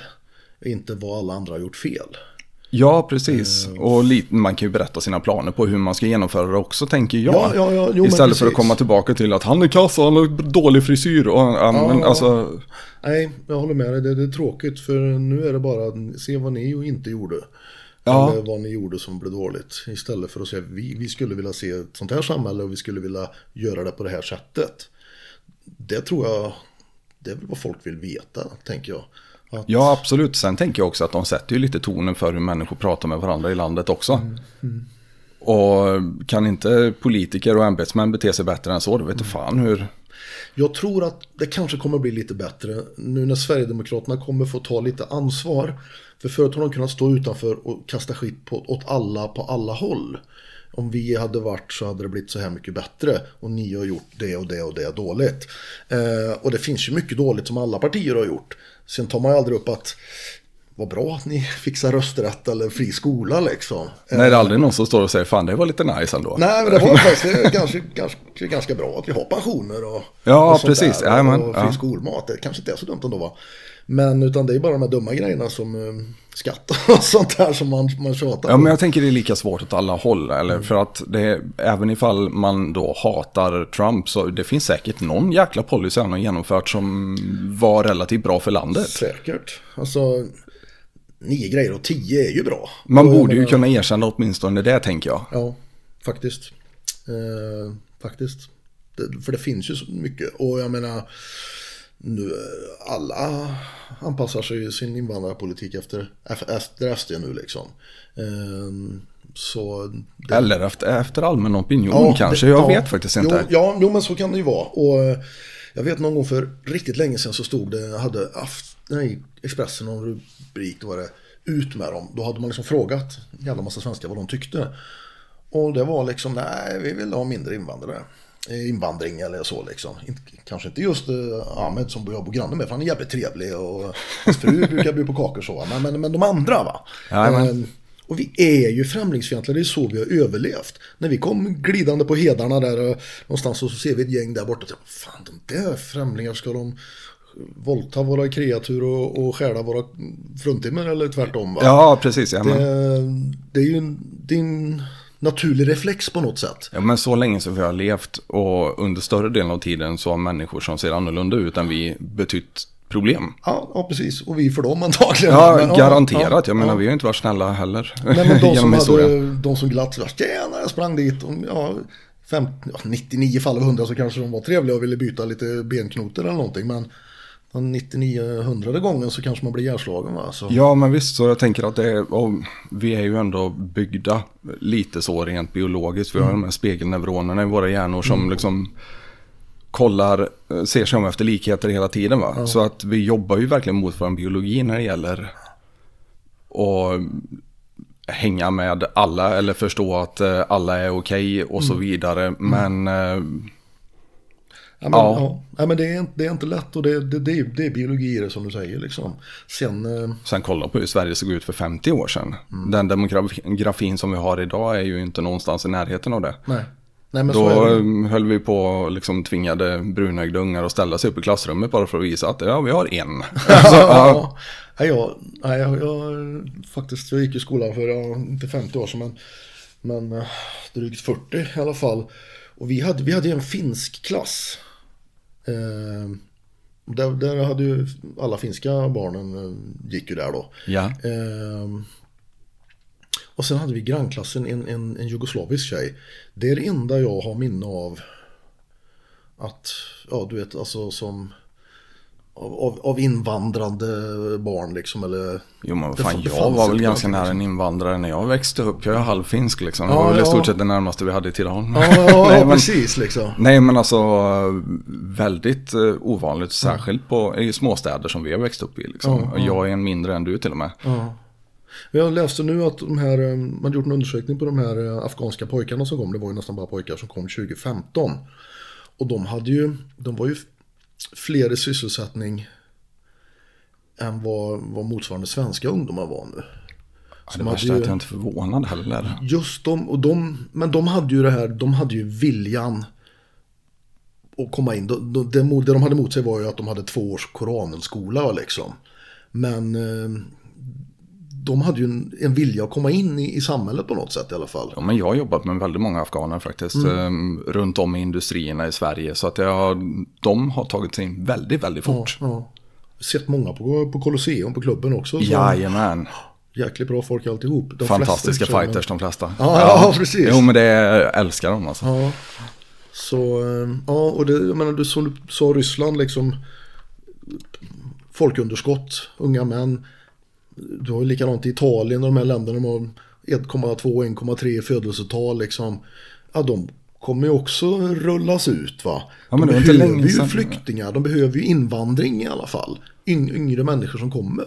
Absolut, det var inte länge sedan vi såg de här dokumentärerna på Vice. Om eh, de här krigarkvinnorna i Ukraina som eh, ja, men tränar varje dag för att kunna skydda sina män. För att de hade underskott på män va? Ja, ja, Mm. ja. det är fantastiskt. Ja visst, ja. men det, det är ju en verklighet som väldigt många lever med. Och framförallt efter krig och så vidare. Vilka är det som blir utskickade för att dö liksom? Det, Ja men, ja, men precis, precis. Och sen är vi ju... Jag lyssnade på när, när du hade dumtjock här och snacka, liksom. Det är väldigt få tjejer som kastar sig ut från torn mot grantoppar för att se om vi det är går. naturligt dummare, det är fan bara att det är konstatera. inget snack om saker, vi får, vi får bita i det sura liksom. Ja, ja, ja, absolut. Det, vi är, de är bättre på, jag tror de är bättre på allting utom, ja, det är höger, vänster, procenträkning och så är det rumsuppfattning tror jag. Annars är kvinnor bättre på allt, lika bra eller bättre på allt annat liksom. Inte ett skit förvånad. Alltså, om, man, om det nu är statistiskt fastställt så jag är faktiskt inte skit Nej. förvånad. För det är liksom så jag har känt hela mitt liv. Ja. Har alltid känt mig puckad i jämförelse.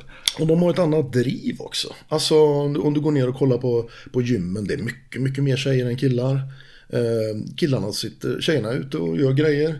Killarna sitter hemma och gamer. Spelar Ja, det är det bra, de liksom. gör idag va? Ja. Och jag tror inte det är så farligt att man gör det. Men, Nej, jag tycker det är skitbra. men det, alltså det, det är ändå... Men om det är det enda du gör, det är väl det som är problemet. Ja, precis. Och det känns lite som att dagens ungdom har väldigt svårt med det här uppsökande eller kontaktsökandet som vi fick naturligt i och med att vi inte kunde prata med varandra på annat sätt. Precis, precis. Så det är liksom tre, fyra barriärer till att kunna prata med en människa direkt. Sen är ju frågan om de här ungdomarna kanske kommer jobba på det sättet. De kanske kommer sitta så här och, och eh, ha kontakten med, med folk i, i Kina och, och Saudiarabien och allt vad det nu är. Liksom. Och då har ju de en vana på det då va. Men eh, ja, det är nog bra. Både och är nog bra liksom. Ja, visst, men jag, det borde väl vara där någonstans som incel-kulturen har växt sig stark. Ja, Tänker jag. ja. Och, det, och så har vi han, vad kallar han, Jordan Peterson kallar han väl för King of the Incels. Eller, ja, och det är, nu tycker inte jag han är dålig per se. Jag tycker eh, faktiskt att han gör världen en tjänst genom att återinföra historiska idéer och så vidare. Sen eh, att man gör en karriär på det och, och så vidare. Ja, det kan man tycka vad man vill om. Men ehm, Och sen måste man ju inte ha en åsikt om det. Jag, jag har registrerat honom, har lyssnat en del på honom. Han pratar ju omkull vem som helst och ge, skulle jag sitta med en, en halvtimme så skulle jag tycka precis som han antagligen. För han är skitduktig på det här va. Men eh, jag måste ju inte tycka att han är bra eller dålig. Jag behöver inte ha en åsikt om precis alla. Jag kan bara konstatera att eh, nej, han, han har en del intressanta idéer och många tycker han är bra och många tycker han är en riktig mansgris liksom. Men ah, han påverkar inte mitt liv så mycket så jag behöver liksom inte... Det är inget problem vi behöver adressera. Nej, nej precis. Alltså, man kan men man måste inte liksom. Ja, precis. Socialarbete, alltså vill du prata lite om det? För att jag, jag är väldigt intresserad av vad som får en människa att vilja ge sig in i den branschen helt enkelt. Ja, det börjar väl... Jag pluggade till socionom när jag var... Började när jag var 25. Jag tänkte väl att nej, men det här, jag ville jobba med unga killar för jag trodde att de kan jag nog hjälpa. De kommer lyssna på mig. Jag har gjort de här dumma grejerna som de har gjort. Eh, Och jag kommer eh, kunna tala om för dem att nej, det här ska du lå- låta bli liksom. Det var ju inte riktigt så enkelt sen då. Men... eh, Förlåt att jag stoppar dig, men får jag be dig inte pilla på bordet bara för förlåt. micken plockar upp det genom stativet. Så, Absolut, ja, det är absolut. bara det. Så. Absolut. Nej men unga grabbar och att du kan hjälpa dem att den kanske inte riktigt blev så. Ja, det var väl anledningen till att jag eh, började plugga. Ehm, och sen har jag efter det jobb, jag har jobbat med ungdomar hela tiden i princip. Eh, först som socialsekreterare och sen på behandlingshem i olika former. Sista 10-12 åren som biträdande enhetschef på, på tre olika behandlingshem. Och sen eh, ett tag som på, på fritidsgårdar. Sista två åren på socialtjänsten igen då med barn och unga. Eh, och just nu så eh, håller jag på att ta lite tid och fundera på vad fan jag ska göra när jag blir stor. Eh, och då jobbar jag också med ungdomar i och för sig för jag jobbar med min systerson som är eh, 19. Så jag jobbar lite med honom som personlig assistent. Eh, men eh, ja, det, det är väl det, det sociala arbetet. Eh, och det, det, jag tycker det är jättegivande. Eh, när jag jobbade som socialsekreterare så var det, det var tungt. Ehm, jag gick in i väggen, eller utmattningssyndrom som det heter, när jag var biträdande enhetschef på ett behandlingshem. Ehm, och kände väl nu, sådär fem sex år efter det, att jag var på väg dit igen. Så jag eh, drog eh, i snöret och hoppade, hoppade av helt enkelt. Jag, eh, jag hade svårt att lära mig nytt, jag glömde mycket.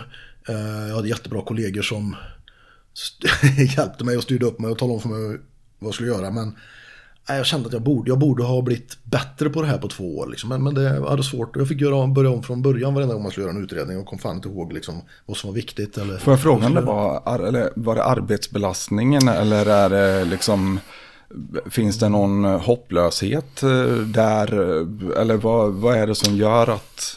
Det är ganska hög arbetsbelastning, så, så är det Ja. ju. Eh, det, det finns ont om... Alla, alla kommuner söker socialsekreterare, speciellt till barn och ungdomar. För då måste du ha en socionomutbildning. Eh, och det är inte så många här i Skaraborg som har det. Vi har ganska många socialpsykologer eftersom vi har den utbildningen på Skövde högskola. Just det. Och det är inget fel på den utbildningen men lagstiftarna har sagt att man måste ha en socionomutbildning för att jobba med barn. Som socialsekreterare då. Och då, eh, då blir det tryck på, på, på de, eh, de få socionomer som finns. Ehm, så det är alltså alla, alla söker. Jag, jag, började mitt, jag började i Tibro. Och då var jag, när jag slutade där så var jag den enda Social, eh, den enda socialsekreteraren som var anställd på barngruppen. Det var tre, tre konsulter. Och nu vet jag att de har en, fått in en person och det här är ju eh, över ett år sedan. De har, de har en person och sen har de två eller tre konsulter. Så de har inte fått in någon. Kom igen lite närmare mikrofonen. Lite närmare, Förlåt. absolut. Ja. Eh, så det, det är svårt att få personal helt enkelt. Och det är, det är tungt. Barn är ju det som utmanar mest kan jag tycka. Det är jobbigt med vuxna missbrukare och så vidare. Men någonstans tänker man att äh, du är ju 40. Du, du har fått rätt många chanser liksom. Vi kan lägga ansvar på dig liksom. Barnen får man ju inte fucka upp på något sätt. Nej, och då, nej precis. Eh, det blir känsligare på något sätt. Eh, om du ska göra ett omhändertagande så kan det... Ja, en vuxen kanske klarar sig en vecka till va. Men får man reda på att, eller misstanke om att någon far illa hemma liksom. Eh, misshandlas eller utsätts av någon folk. Då kan det vara frågan om det här måste vi fixa med tim på timmar liksom. Ja. Och det är, en, det är ett stort ansvar och det är väldig makt. Alltså jag kan ju, eh, om min chef tycker samma sak då, i princip ta vilket barn som helst när som helst. Eh, om, om, man gör den bedömningen att, att det är akut. Eh, det behöver ingen juridik in på det. Du måste ha en underskrift från, från eh, socialnämndens ordförande vanligtvis.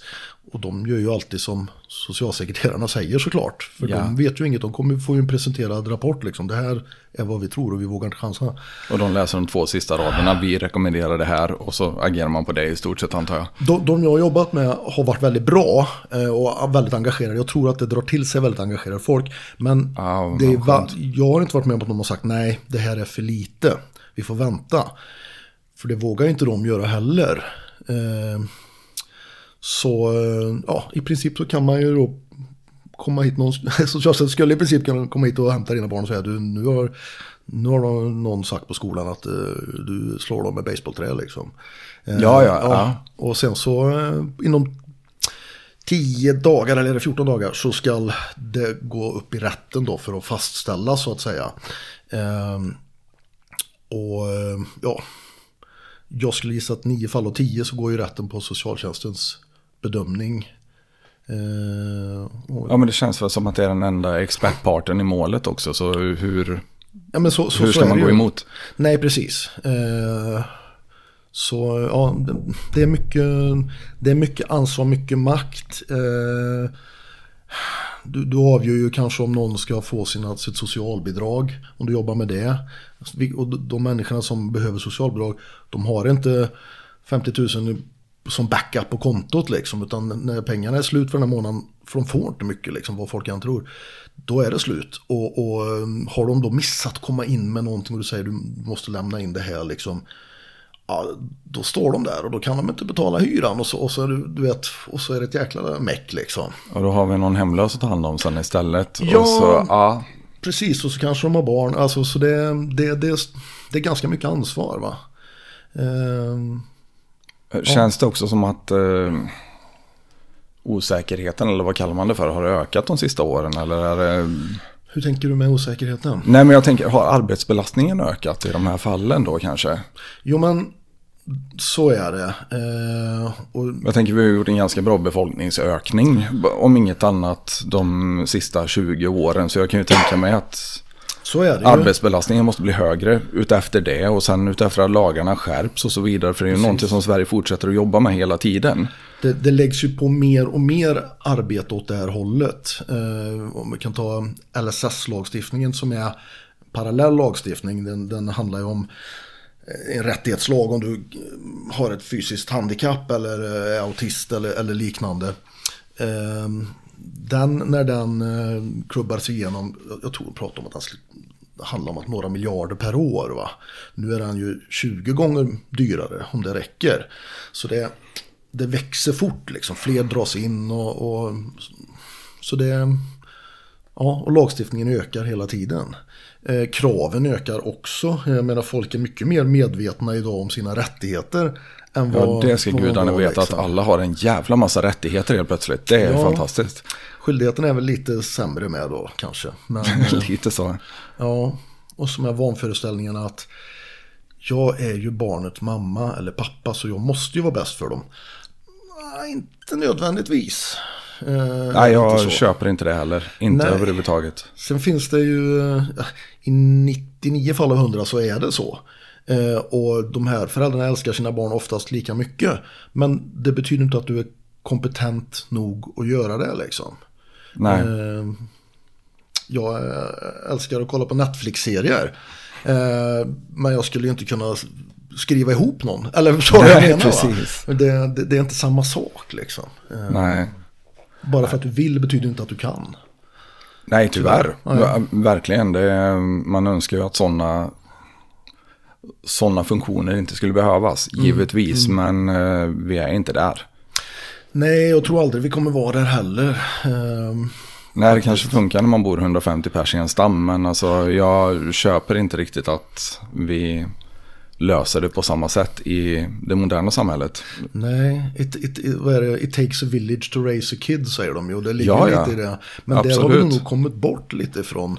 Ja men hela Alltså- jävla byn jobbar ju nu också. Ja. ja. Och sen eh, sikta på sina egna ungar. Förr så gjorde jag något dumt och sa ju eh, grannen till mig liksom. Fan, jag blir telappad av grannen flera gånger, det är helt säkert. Och förtjänar det med stor Ja, säkerhet. va? garanterat. Idag Absolut. liksom så skulle ju ingen våga göra det. Och skulle de göra det så skulle förmodligen föräldrarna komma över och inte säga tack. Utan säga "Vad- varför sa du till min unge för? Ja, hade det varit min granne, då hade farsan fått en han också. Alltså, Man kommer och gapa. ah, God damn.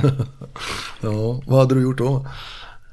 Ja, nej, det var nog bara att jag hade gjort något vanligt som att klättra på garagetaket eller någonting. Jag sa, ja men du vet, sådana grejer som man gör va. Som bara killar gör också. Ja, ja, absolut. Förmodligen försökte jag väl hoppa fallskärmen och Ica-kassa eller någonting också. Det är dum i huvudet. Alltså hur fan har man överlevt?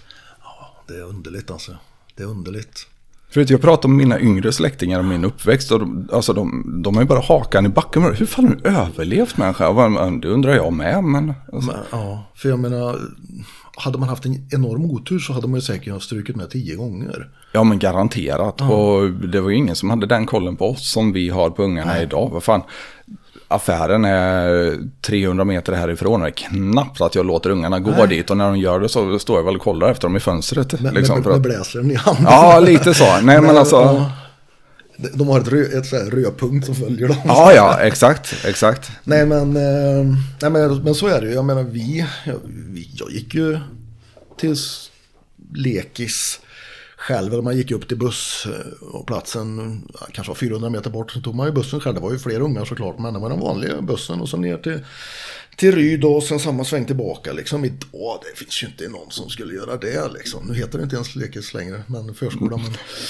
Ja, precis. Nej, men jag vet ju, jag var 14-15 när jag började åka på konserter i Stockholm, liksom själv. Ja. ja, och det finns ju inte en chans om man skulle släppa en unge på idag känns det som. Nej, nej.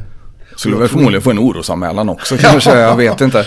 Men Jag tror inte att det är så mycket farligare. Utan jag tror bara att man har liksom, ja, rädslan finns där liksom. Men jag tror också att vi har fler rörliga element.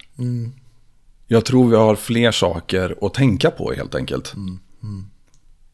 För det var, alltså, säga vad man vill om teknologisk utveckling, men vi hade mindre att tänka på på våran tid. Vi visste betydligt mindre om omvärlden också. Vi fick liksom inte hela världens misär dumpad på oss via nyheterna varje dag. Utan, eh, Nej, det är, men det är, ja, det är häftigt där. För ungefär ja, den, ja, knappt ett år sedan så hörde jag talas om, eh, ja, inte AI hade man hört talas om, men, men, men ChatGPT. Eh, det hade, då jag var på en, eh, en, en utbildningsdag, eller två utbildningsdagar med, med jag satt i Skövdebostäders styrelse då. Och då hade det varit en kille där och pratade lite framtidsspaning. Och då frågade jag, har ni hört talas om ChatGPT? Och då var det en kille som, som hade gjort det. Vi andra satt som, va? Liksom. Så han beskrev det här liksom. Och jag bara tappade hakan. Kan de verkligen göra det här? Så jag var ju hemma och testade som bara den då liksom. Och hörde av mig till alla nästan liksom. Det här, det här är the shit. Det här kommer bli framtiden liksom.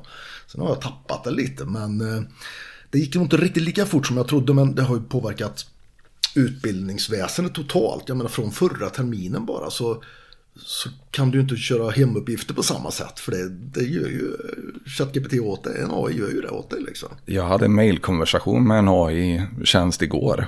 Ja, ehm, I ett reklamationsärende. ja. Och jag ska säga den blev processad på en och en halv timme. Innan jag fick en återkoppling från en människa. Då hade liksom eh, den här assistenten rätt ut hela ärendet redan. ja. Helt jävla otroligt vilka verktyg alltså. Och det det, också eller? så in i helvete. Alltså otäckt bra. Det, jag var helt övertygad om att det var en människa jag pratade med i slutet. Fast det liksom står att det är en AI-assistent. Ja, ja, ja. ja. så att äh, det där var sjukt. Får jag ändå säga. Och det kommer ju inte bli sämre. Nej, nej.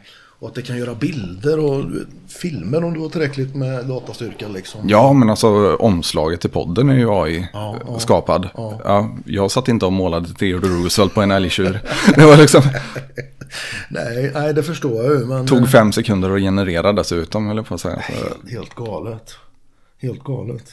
Ja, men verkligen. Men hur kom du fram till att det var, att det, var det du ville ha på, på din poddframsida så att säga? Oj. ehm, ja, men det väl långt idoliserande av eh, Roosevelt. Ja. Alltså, inte som politiker utan som människa. Ja. Eh, hans vägran att gå med i det moderna samhället genom att hålla sin kropp som en stenåldersmänniskas liksom. Ja. Och ägna sig åt eh, ja, men de riktiga sakerna i livet. Tycker jag ändå han gjorde. Och sen lite politiskt också. Han bröt ju upp den här eh, mining-strejken genom att åka till gruvvägen och säga till sist att nu släpper ni in arbetarna igen för att det är på väg att bli kallt. Ja. Och när de vägrar så sa han, "Ja, men då kommer jag hit imorgon med armén. Ja. Och det fick han ju inte konstitutionellt, men han sa ju bara till dem det. Att, "Ja, men, vem tror ni de lyssnar på? Ja, ja, Ja, alltså, han har redan lett dem i det spanska-amerikanska kriget. Liksom. ja, Ja. Så att, eh, nej men eh, en ledare på riktigt. Och det är väl därför egentligen. Och han hade ju brottamattor och boxningsringar inne i Vita huset. ja. Eh, han hade några korridorer där han brukade köra hästrace med ungarna inne i Vita huset tydligen. Alltså, eh, du är fullständig jävla madman bara. ja. Häftigt. Och sen var det väl lite, alltså det som fick mig, jag lyssnade på um, Daniele Bolellis podcast History on Fire. Jaha, okej. Eh, historieprofessor, amerikansk, eller italiensk-amerikansk. Helt fantastisk. Han har eh, ett par poddar. Men han gick igenom liksom en hel exposé på Roosevelts liv. Och när han dog så hade hans barn telegraferat till varandra att det gamla lejonet har somnat in till sist. Ja. Och jag tänkte att får du dina barn och prata om dig på det sättet, då har du fan med varit en episk människa. För att det spelar ingen roll hur jävla häftig jag är när jag enhandsdriftar bilen runt Biltema-parkeringen. Alltså, ungarna tycker bara jag är pinsam ändå. Så, Jag såg en, en eh, bild på Facebook igår. eh, Då stod det liksom, inte ens eh, om du är eh, sångare i Slayer så tycker dina barn att du är, cool. Liksom. Så var det en bild på när han stod där och så såg man dottern och ser liksom mm. Jajamän, sådär. ja. Du blir liksom inte profet i ditt eget land på något sätt liksom. nej men så är det absolut. Så att, nej men det var väl, eh, jag tycker han är en hjälte. Ja, Och han levde liksom eh, väldigt tydligt utefter sina egna värderingar också. ja, Och gick alltid tillbaka till sig själv som vilken stoiker som helst egentligen. ja. Bara känna efter, behöver jag verkligen bry mig om det här? Eller kan jag jobba av med den här dumma frustrationen så att det inte leder till något annat? ja. ja det är... Mm. Det finns mycket intressanta människor alltså. Ja men verkligen, historien är ju full av dem. Ja. Bara proppfull och jag har alltid haft ett stort historieintresse också. Och för min egen del tror jag väl någonstans att det är lite för att jag letar efter en blueprint på mänskligt beteende. För människor beter sig nästan exakt likadant i alla, eller i givna situationer, liksom oavsett tidsålder. Ja. Så att eh, man kan alltid hitta referenser helt enkelt. När någonting händer så kan man alltid liksom hitta referenser i historien. Och hur det löste sig, hur folk betedde sig under tiden och så vidare. Det de säger? Det enda vi lär oss av historien är att vi inget lär oss av historien. Eller? Ja men det är precis det, verkligen. upprepa samma misstag hela tiden. Ja, ja, absolut. Ja, historia är jätteintressant. Ja men det är ju, det är ju de vi är. Ja, ja, precis. Det var ju, de här SO-ämnena var ju mina favoritämnen under eh, skoltiden liksom. Ja visst. Samhället och beteenden och, och som du säger hur vi är. Det, ja. Jo men vi är ju någonstans, hur fan vi än vill vrida och vända på det så är vi ju det största pusslet i den här världen i alla fall. Ja, Vi är det största jävla trasslet framför allt. Alltså människor är en jävla oreda. Det, men samtidigt så finns det ju något fruktansvärt vackert i det där. Och jag har väl uttryckt det någon gång också när jag har varit lite halvpackad och filosofisk att du är ju perfekt för att du är liksom exakt den du borde vara baserat på dina erfarenheter. Du är liksom bara en, en produkt av alla dina erfarenheter. Men med det så innebär ju det också att varenda jävla pusselbit i ditt liv måste ju faktiskt falla på exakt rätt plats för att skapa precis den du är. ja. Och då kommer vi till en intressant grej. Alltså, det, det är arv och miljö som gör, gör oss. Det är arv och miljö som gör oss eh, eh, till de vi är. Absolut. Det, det, det, finns ju ingen, om man inte tror på själ eller något sånt där då. Eh, vilket jag inte gör, men, men om vi bortser från, från den möjligheten. Eh, arvet kan vi ju inte välja. Eh, och miljön, jag menar vi, vi utsätts ju för miljö från sekund ett. Alltså, och den kan vi inte påverka speciellt mycket de första åren heller. Och alla beslut vi tar är ju utifrån vad vi har varit med om. Vilket vi inte kan ha påverkat. Så man kan ju diskutera om den fria viljan finns. Absolut. Och alltså där i ligger ju också sådana här kulturella skillnader till exempel. Mm. Som vissa vill påstå inte finns. Men jag säger åka över till Finland om du inte tror det. Mm. Alltså, mm. så får du se liksom. Mm. Men det, vi är ju verkligen produkter av våra erfarenheter och vi mm. kommer att bete oss därefter. Absolut, absolut. Så är det, så att man behöver inte gå så jävla mycket längre egentligen för att förstå. Nej. Sen är det ju om man vill, för vi jobbar ju någonstans med, i alla fall som socialarbetare, så är det ju förändringsarbete. Eh, och man vill ju förändra saker, speciellt sig själv kan jag tycka. Eh, vilket ju kanske är det svåraste som finns. Eller ja, det är väl ändå svårare att ändra andra människor. Men, men eh, ja, vad, vad, vad, vad, kan man göra egentligen om, om arv och miljö? Det har ju redan varit, alla erfarenheter har ju varit. Jag kan ju inte gå tillbaka. Nej, det går absolut inte. Och det... Cyniker vill ju liksom ofta säga det här att ja, men du är en produkt av din miljö och mm. ditt arv. Mm. Så att du kommer liksom, du kan inte rå för den första delen av ditt liv. Mm. Det kan du faktiskt inte. Men sen någonstans så blir man ju ändå, efter 18 års ålder så är du ändå skyldig att ta ansvar för allting du gör. Mm. Mm. Och någonstans där kommer väl konflikten också, tänker jag i alla fall. Mm. För att det är fan inte lätt när man inte har eh, socialt kapital pratar jag ofta om. Mm. Alltså vad har du för förebilder runt omkring dig? Mm. Vad, vad får du för exempel? Mm hur ser de framgångsrika ut i din värld? Precis, precis. Jag menar det, är, det är ju ingen slump att, att, att du blir som du umgås så att säga. Nej, verkligen inte. Eh, och du, vi, vi föds alla med olika förutsättningar. Eh, som som eh, född i Sverige så har man ju otroligt bra förutsättningar. Ja, du startade 100 meters racet på 50 meters linjen. Liksom. Ja, men lite, lite så liksom. Eh, faktiskt. Och på en kickbike nästan va? Ja, eller hur? Ja, men de säger det. Vad fan, om du tjänar över 350 000 per år, mm. någonstans omkring där, mm. så tillhör du ju topp 1% världen. Ja. Mm. Så kollar du ett världsligt perspektiv, då är vi ju alltså, vi är ju topp 1% allihopa. Ja, ja, ja, ja. Men, men, visst. Precis. Jag tror snitt eh, genom genomsnitts slanten ligger väl på 35-37 tusen i Sverige i, i lön liksom. Så det, vi ligger ju där de flesta av oss. Alltså. Det, det är rätt häftigt alltså. Vi har jävla tur, men det, vi får väl se om det ändras. Nu har väl jag svårt att se att vi kommer att dras in i någon konflikt imorgon. Men eh, samtidigt så kan det ju faktiskt hända också. Ja, nej, jag, jag tror inte heller det. Eh, det. Det är små förändringar, alltså världen blir lite, lite bättre för varje år. Förutom när den blir sämre då? Ja, okej, okay, över tid i alla fall. Mm. Eh, jag menar, min mormor hon är, ju, hon är ju död nu men säg att hon...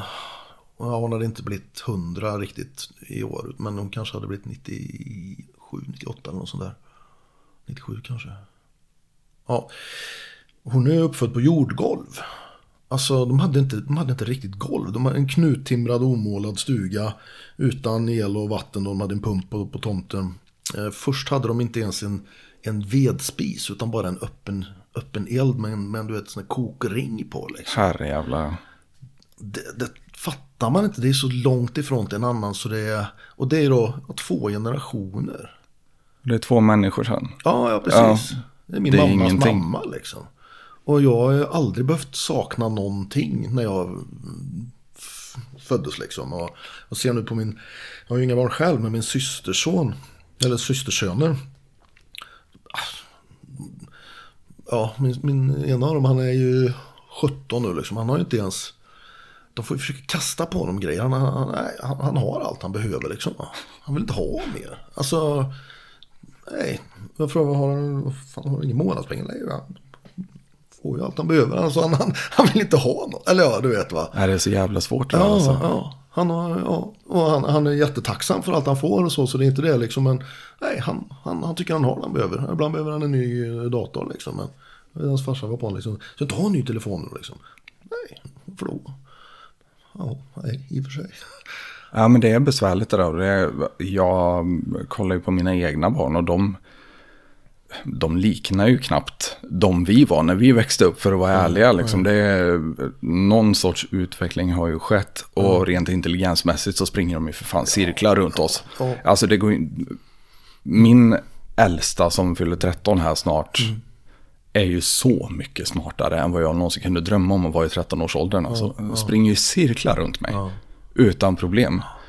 Och det är, det är klart som fan att det finns fördelar i det där också, men jag är alltid orolig för att vi blir för svaga på vägen. Ja. Att vi blir för bekväma, att vi blir liksom invaggade i det här, att vi nästan blir uttagna ur evolutionen bara för att vi har det så bra liksom. Ja, det är klart, det, sållar ju inte på samma sätt nu. Inte Alltså, överhuvudtaget. Jag menar, åk till favelorna i Brasilien, där är evolutionen aktiv liksom. Ja. Men, ja. Inte här på samma sätt. Och det är, alltså, nu är det en löjlig oro på det sättet också. Om man nu inte liksom, tänker på krigstider och så vidare. För att i det här samhället så funkar ju ungarna idag hur bra som helst. Det gör de ju. Det är ju några få orter utanför Stockholm och, och Malmö kanske, någon i Göteborg som, som det inte riktigt fungerar. Men annars så, ja, ja visst. De är mycket bättre än oss. Oh ja. Såklart. Det, Ja, det är jävla utveckling alltså. Men ehm, Ja, det, det, det, det är häftigt och det är spännande. Och de säger ju att den första 200-åringen är redan född så att säga. Va? Ehm, vet jag inte hur de kan veta det. Men, eh, Nej, men det det går ju så oerhört fort allting. Det här pratades ju om redan för tio år sedan, liksom att man borde rent teoretiskt kunna injicera artificiella blod, röda blodkroppar. Som då rent teoretiskt återigen skulle kunna få dig att hålla andan i två timmar. Ja. Tänk dig vad en sån sorts doping hade gjort för atleter till exempel. Ja. Ja, ja, precis. De skulle inte ens likna människor längre. Nej. I performance i alla fall. Nej. Och då är det liksom ett stick i armen vi pratar om. Och pratar vi om det för tio år sedan då kan du ge det fan på att Kina redan gör det. Ja, ja. ja, men visst, och där kanske de vågar testa på folk också på ett annat sätt. Ja, men de har ju ett stort urval och människorna har väl inte riktigt samma rättigheter som vi har. Precis. Så precis. att, eh, nej, det där är otäckt. Jag tror nästa dopingvåg är ju alltså ren biohacking. Ja, gen. Ja, Ja, det- så- så är gendoping ju. alltså. För, för man, man jobbar ju inte någonting. Jag menar, du har ju inte tagit fram några, sen den här eh, Declare som de kallar det, som Balco. Ja, eh, Contes eh, Ja, produkt där ja. tog ja. fram och det är ju ändå eh, 20 år sedan eller något. Så, så har man ju inte tagit fram några nya steroider liksom. Eh, och, och innan det var det också väldigt länge eftersom det inte finns någon ett väldigt litet behov av det på den civila marknaden. Ehm, Så där händer ju inte mycket. Däremot så var det ju lite med hemohes och, och, eh, och bloddopingen så liksom för uthållighetsidrotter. Men det är ju inget som man, man forskar ju inte på det utan det är ju en bieffekt på något sätt liksom. ja. Alla skidåkare har ju eh, Astma. astma ja. Ja, Ja. jo det är, det är en jävla tillfällighet. Ja, ja, Ja. Det, ja det, så, är det ju liksom. Men eh, det, det är nog som du säger, det, det, det kommer nog gendopingen. Och Vi kommer att se en generation av supermänniskor, jag är helt övertygad om det. Men om det blir så otroligt, då, kom, då, måste det ju, då kommer det finnas ett otroligt tryck för att släppa det till allmänheten så att säga. Eller ja. Eh, Ja, men jag tror det är nästa teknikrace. Jag, tr- eller jag tror det är det pågående teknikracet för att vara ärlig då. Men, Jag hoppas att de kan på något sätt. För det som dödar oss nu det är väl att DNA bryts ner så att säga. Så det blir fler och fler fel hela tiden liksom. Och fria radikaler och sånt. Men om du kan få något att rensa upp det där på något sätt. Då, då eh, kanske vi inte behöver eh, så höga födelsetal längre liksom. nej, precis. Då kan vi inte gå i pension när vi är 67 heller kanske. Nej, det går nog inte. Jag räknar med att bli blåst på min ändå, så vi får se. Men vad fan, när vi ändå pratar eh, steroider och sånt. Testosteron. Mm. Ja. Jag har ju ehm, för, ah, kanske var det tio år sedan eller något, jag kände mig jäkligt hängig och nedstämd och inget driv och alltihopa det där. Och, ja, tjejen skickade iväg mig på, jag gick och snackade med en ursäkta, psykoterapeut och, och ja, liksom, ja, jag hade- jag hade liksom, allting var jättebra. Eh, bra tjej, bra jobb, bra liv på alla sätt, hade ingenting att på ändå var jag liksom, eh, nej, nej, det var liksom inget. Och jag var ju typ, ja, drygt 40, så jag var ju liksom inget, nej, det, det borde vara bättre, eller det var väldigt bra liksom. Men, eh, men jag var inte, ja, jag var inte riktigt nöjd, jag hade ingen driv och energi och alltihop det där. Snackade med en kille på Ja, om det här beklagar mig och han sa jag tror jag vet vad det är. Jag tror det är testosteronbrist. Jaha, vadå? Nej, jag var precis som du liksom. Och, eh, jag, jag hade det och nu har jag fått hjälp med det och nu är det liksom nu är det bra igen liksom. Jaha, ja, spännande, det får man ju kolla då. Eh, Så jag ringde vårdcentralen och sa det, du, eh, ja, kände mig inte bra liksom. Det är hängigt och ingen energi och sånt liksom. Ja, ja då får jag gå in då. Ja, de, först ville de inte ge mig några, några tester liksom. Det, nej, vi, vi, Nej, för det kostar ju pengar. Det, Ja, ja. Vi, vi jobbar inte så liksom. Nej, okej då. Nej, men då får jag väl byta vårdcentral då. Liksom så här. Ja, ja, men okej då. Ja. Så fick jag gjorde några tester och så sa så, de, och då, innan då sa jag, du, jag, jag tror jag har testosteronbrist. Nej, men det tror inte vi liksom. Så, så vi testar på allt annat liksom. Ja, ja. Testade de allt annat och det var ju bra då liksom. Ja, kan ni testa om jag har låga testosteronnivåer nu då? Ja, ja, visst gjorde de det och så var det lågt och så, ja, bra, kan ni hjälpa mig? Nej, vi måste testa en gång till och så testade de igen. Och det var ju lågt och så, ja, vad gör vi nu då? Ja, men ehm, nu får du bli inskriven på endokrinologen då. Ja, okej. Så åkte jag dit och så sa ja, vi måste testa dig. Ja, ja, det var ju lågt. Och sen, och så, ja, kan, ni, kan ni hjälpa mig nu då? Nej men du har för lite bukfett och för mycket muskelmassa så vi, vi, vi får inte ihop det här liksom. Nej. Ja, Kan okej. det ha att göra med att du har tränat hela livet? Jag vet inte. Kanske, kanske kan vara. Alltså, ren spontan tanke bara. Eller killgissning, vad du nu vill kalla det. Det var vad, jag tänkte också, men eh, nej, ingen, ja, så de, jag måste varit en av de mest testade människorna i landet ett tag. De, vet, de sprutade in grejer och tog prover och det var magnetröntgen av hjärnan och bentäthetstest och, och, och eh, lukttest var det sista jag fick åka på liksom. The fuck? För det fanns någon, någon, någon väldigt obskyr sjukdom som då, då, då tappar man från frågan mig så här, har du dåligt luktsinne eller? Ja, det är väl täppt för det mesta. Ja, nej, det är nog inget fantastiskt liksom. Lukttest. Så fick jag sitta Viol kanske? Liksom. ja, och så kom det här testet tillbaka och, då, och, och då, då skrev de så här, ja, då, då ditt lukttest eventuellt var något eh, lågt vill vi göra om det. Och då ringde jag, men nu, får det, nu har ni hållit på här liksom, nu, nu, nu får ni hjälpa mig liksom, nu får ni. Ja, ja, så skrev de ut eh, testosteron på gel då, liksom på tub liksom. Låt mig bara gissa att du någon annanstans, typ Tyskland förmodligen, kan gå in och köpa det på apoteket eller? Vet inte, eh, men eh, jag vet att det är populärt i USA i alla fall. Men du måste skriva ut det i alla fall. Ja, okej, Eh, ja. Men det finns ju, jag har ju varit i och tränat i Thailand några gånger. Och där finns ju allting på apo- apoteket i princip. Kanske inte morfin, men liksom alla bensodiazepiner eller antibiotika eller, eller testosteron och steroider och sånt. Allt sånt finns ju där liksom. Och jag skulle tro att det är så i egentligen de flesta delar av världen. Eh, Jo, för det känns som att Sverige är väldigt restriktiva med sånt här. Jag tror att just eh, steroider och sånt, det tror jag är över hela Europa ungefär lika. Eh, jag, jag tror vi är mer väldigt...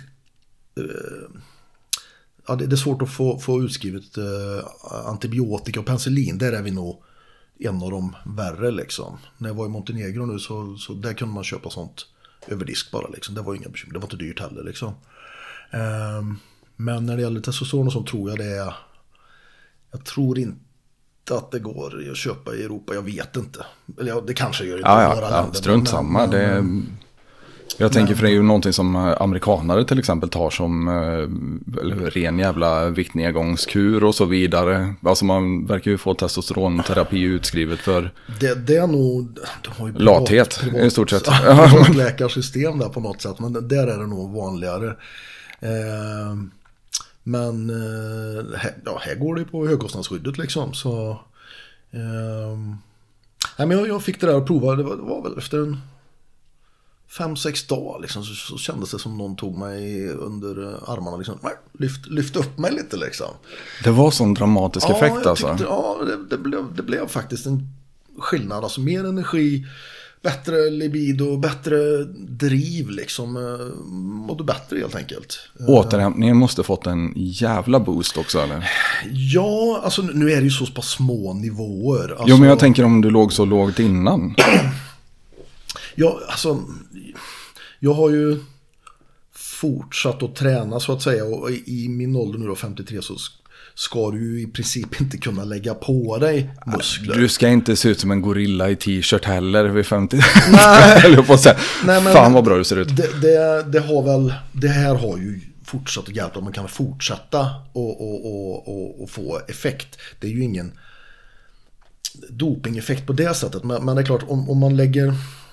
Jag, jag vill minnas att jag hade ett prov på, som låg på 8. Och om man låg mellan, åt- om man låg under, mellan 8 och 12 så, så var det gränsfall och under 8 så var man, då hade man lågt. Liksom. Det andra, då andra går de på, eh, på symptom. Alltså Ja, du kan ju okej. ligga på 8 och må som en kung och då, då behöver du ju inget liksom.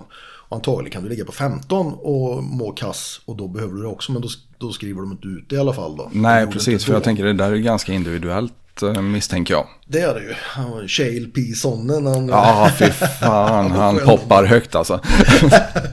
Ja, vad var det han sa liksom? Du, de hade testat honom, man hade, vad har jag? Ah, point 8. Jaha, och, och vad är normalt då? Point 7. I demand a retest. Det finns inte en chans att jag bara kan ha en enhet över vanlig man liksom. Helt otroligt. hjälte. Och när Anderson Silva åkte efter honom, poppa på roids. Ja, Han var ju först ut på Twitter. Va, to be fair, han kanske fick det av mig. jag hade tillräckligt för ett helt jävla fotbollsteam menar han. Han är cool och helt obesegrad också. Ja, ja, absolut. Han har aldrig förlorat en rond. Mean Streets of Oregon. ja, det är en riktig hjälte. Vad var det han sa? Eh, jag, jag fick lämna Office. Eh, han hade ju någon tjänst. Han var, politiker på något sätt. Ja, han var Eh, borgmästare eller något, va? ja. I left office the only way real men leave office. In handcuffs. Ja, men helt jävla rätt alltså. Hur fan vilken karaktär det där är. Ja, vilken hjälte alltså. Alltså några har ju försökt efter honom. Jag tyckte Connor gjorde det bra. Alltså Mm, eh, hela sin stick. Men eh, Shale är fortfarande obesegrad alltså. Ja, ja. Colby Covington har ju inte ett skit på honom. Nej, men, han- nej, men han, nej, han, han, försöker men han har ju inte talangen eller eh, nej, han har inte nått det. liksom. Däremot så måste jag säga att jag älskar hela jävla sticken liksom. Man håller på att åka ut. Vad fan ska jag hitta på? Ja, men jag köper en kostym för 3 dollar och en jävla magacaps. och börjar säga Brasilien är ett skitland och grejer. Då jävlar får jag uppmärksamhet. Ja. Ja, Jo men han, han, han kör ju heel-rollen. Det är inte många som gör det och kommer undan med det. Men han gör ju det liksom. Det, jag tycker han är fantastisk. Och särskilt när man ser intervjuer med honom från innan och sånt. Vilken jävla trevlig kille det är egentligen.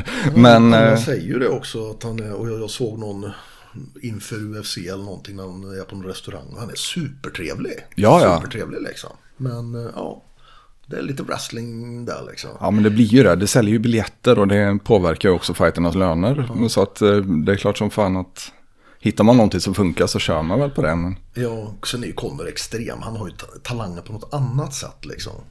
Ehm, Verkligen.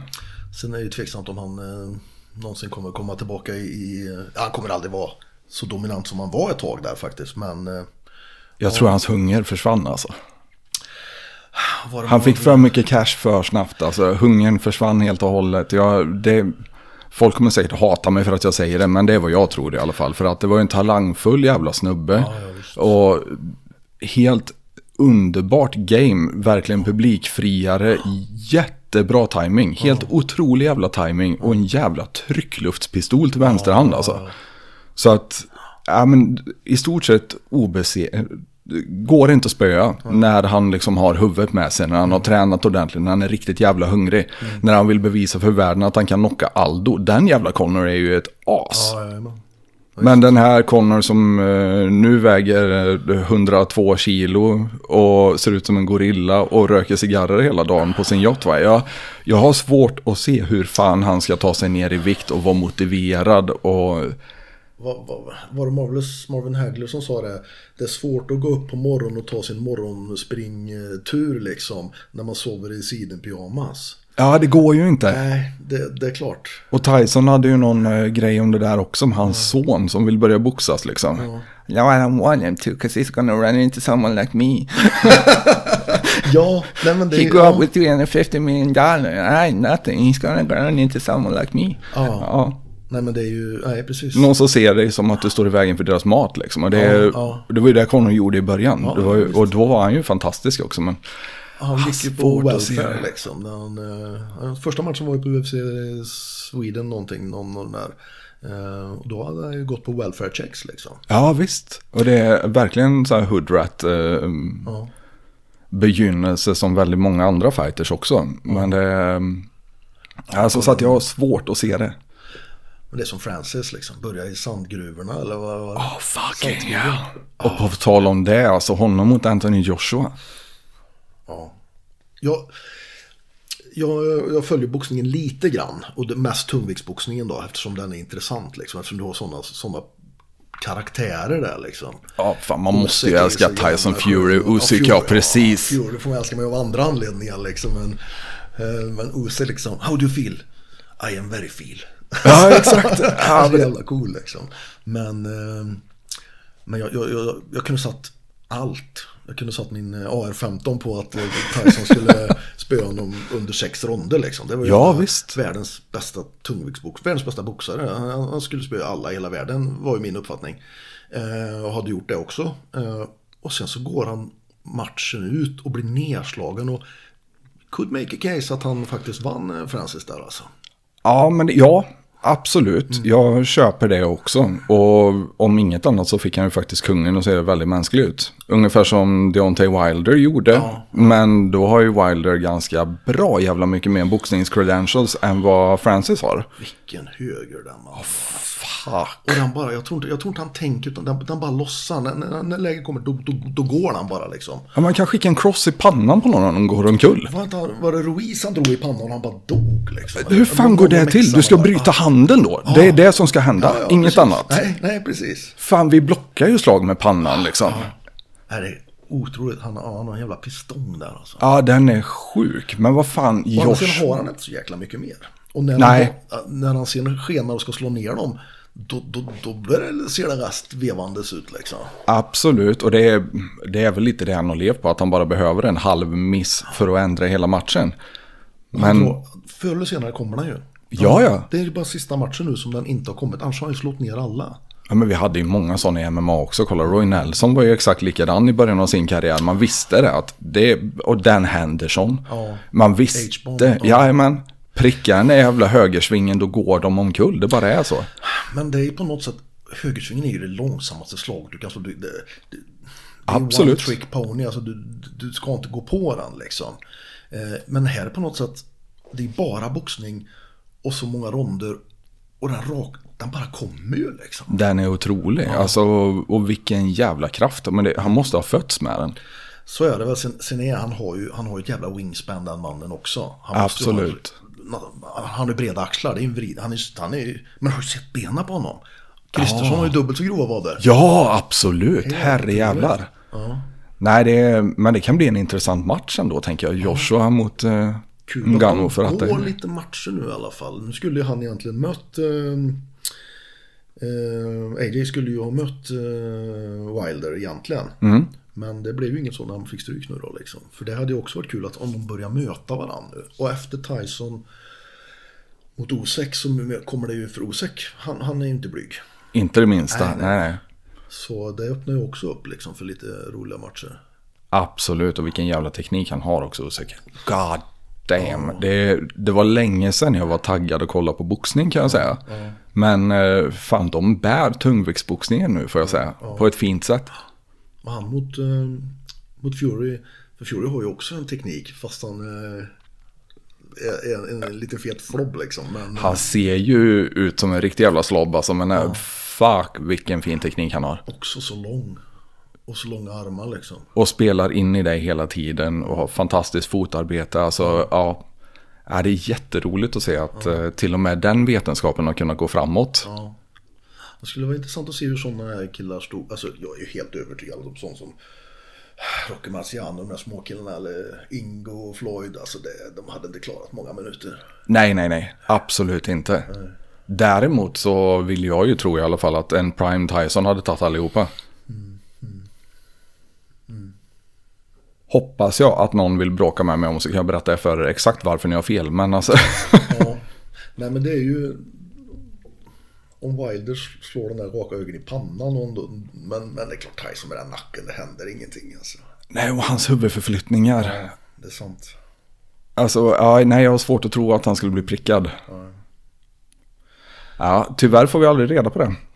Nej, det är ju om de om 20 år kan scanna in det med AI liksom och så köra matcherna liksom. Ja, det hade varit fett får jag ändå Det säga. kommer ju ske sen hur, Självklart. San, hur, hur sannolikt det är men liksom. eh, Men, mm.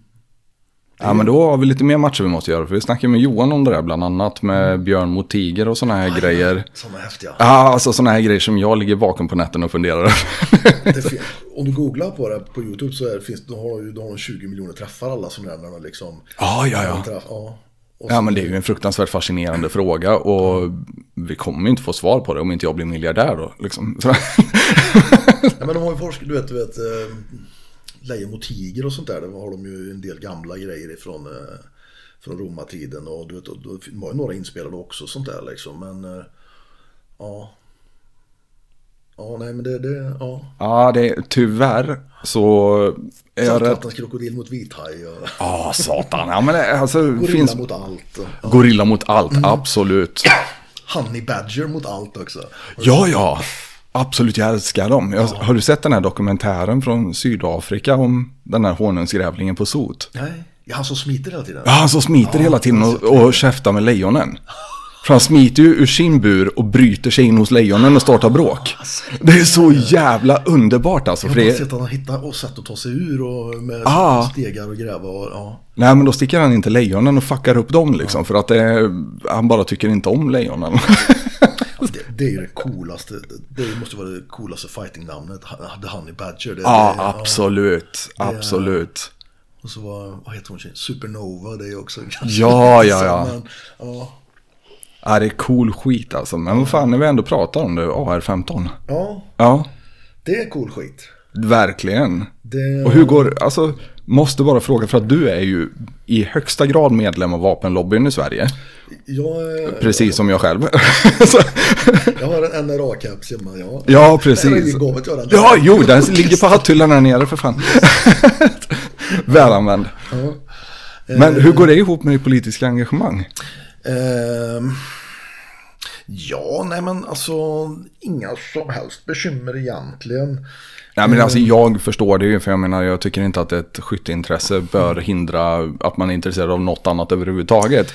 Men Nej men det är väl inget som någon har någon synpunkt på vad jag vet i alla fall. Eh, det enda som, det är mitt, mitt, eh, mitt jag ska inte säga hat, mitt svårighet med, med, med renägande samer. Det, det, det är nog det enda som, som skulle kunna sätta stopp för, för, för någon eventuell politisk eh, karriär.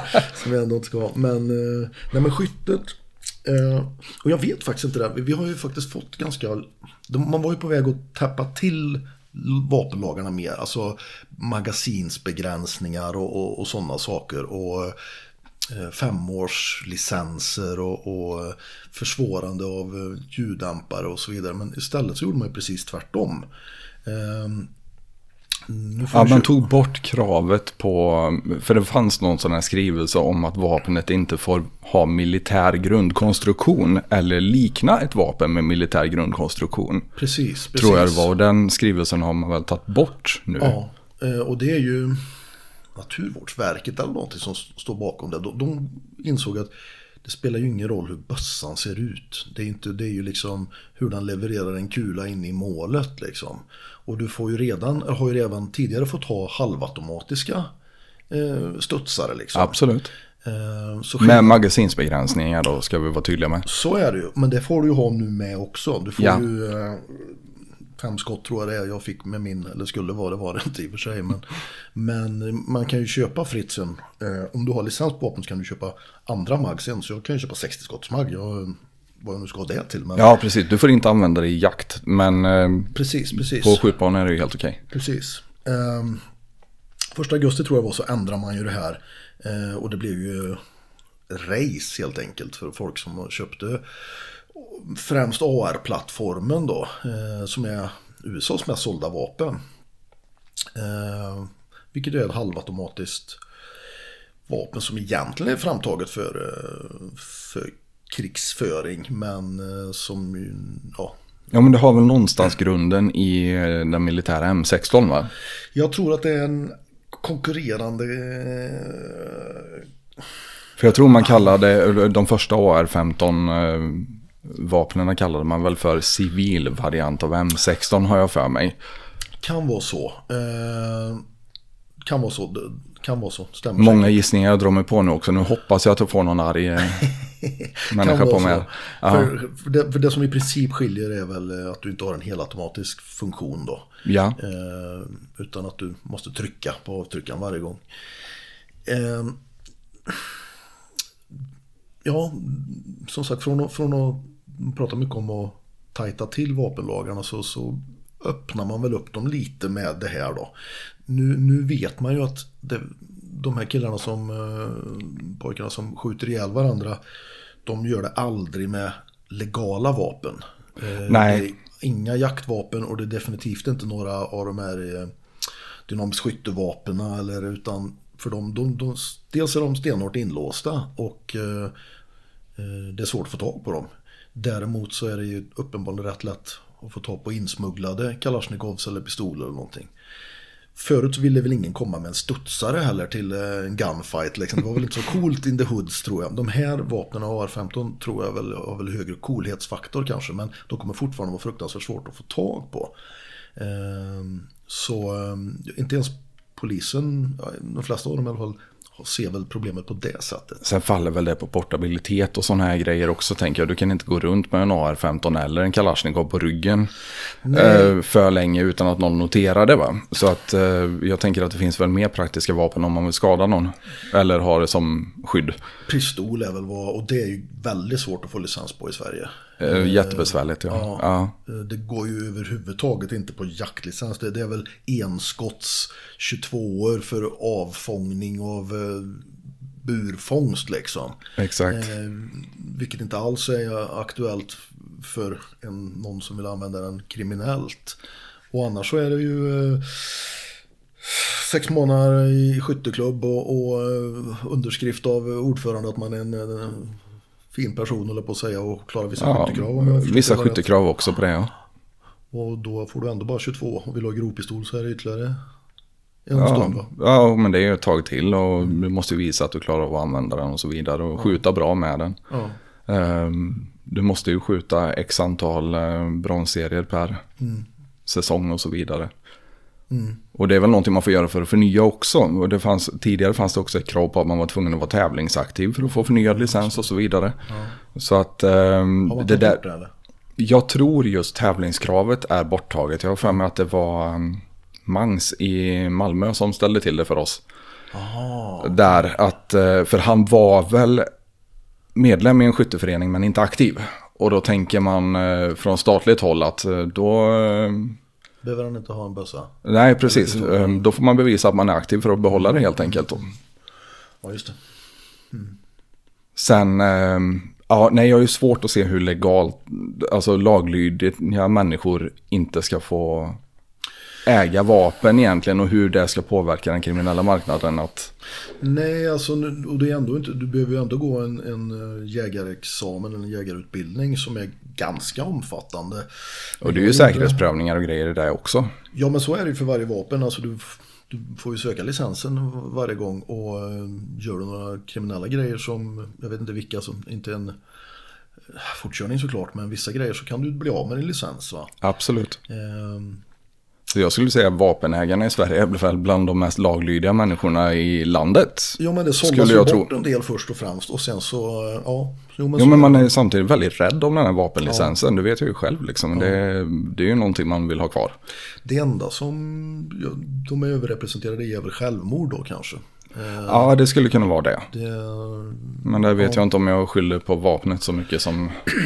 nej, och då hade folk förmodligen gjort det på något annat sätt ändå. Eh, Borde ju gå att hitta sätt ja. Ja, så det är kanske är bättre att göra det än att hoppa framför ett tåg och lastbil eller utsätta andra folk för det. Men ja, det, det är väl inte en anledning att ge licenser för vapen att de kan skjuta sig. Men eh, Nej, men hur ser du på vapenlagar i övrigt? För att det där är ju ganska intressant med någon som både är politiskt aktiv och gillar att skjuta. Alltså för att jag själv har ju väldigt svårt att se problemet med att laglydiga människor ska få gå någon sorts kurs och sen bära vapen legalt. Alltså om, nu pratar vi ju inte en helgkurs kanske, vi kanske inte pratar eh, en två timmars kurs på skyttebanan heller, utan någonting ganska extensivt. Och du tänker för protection av sig själv på något sätt eller? Ja, och andra ifall det är så.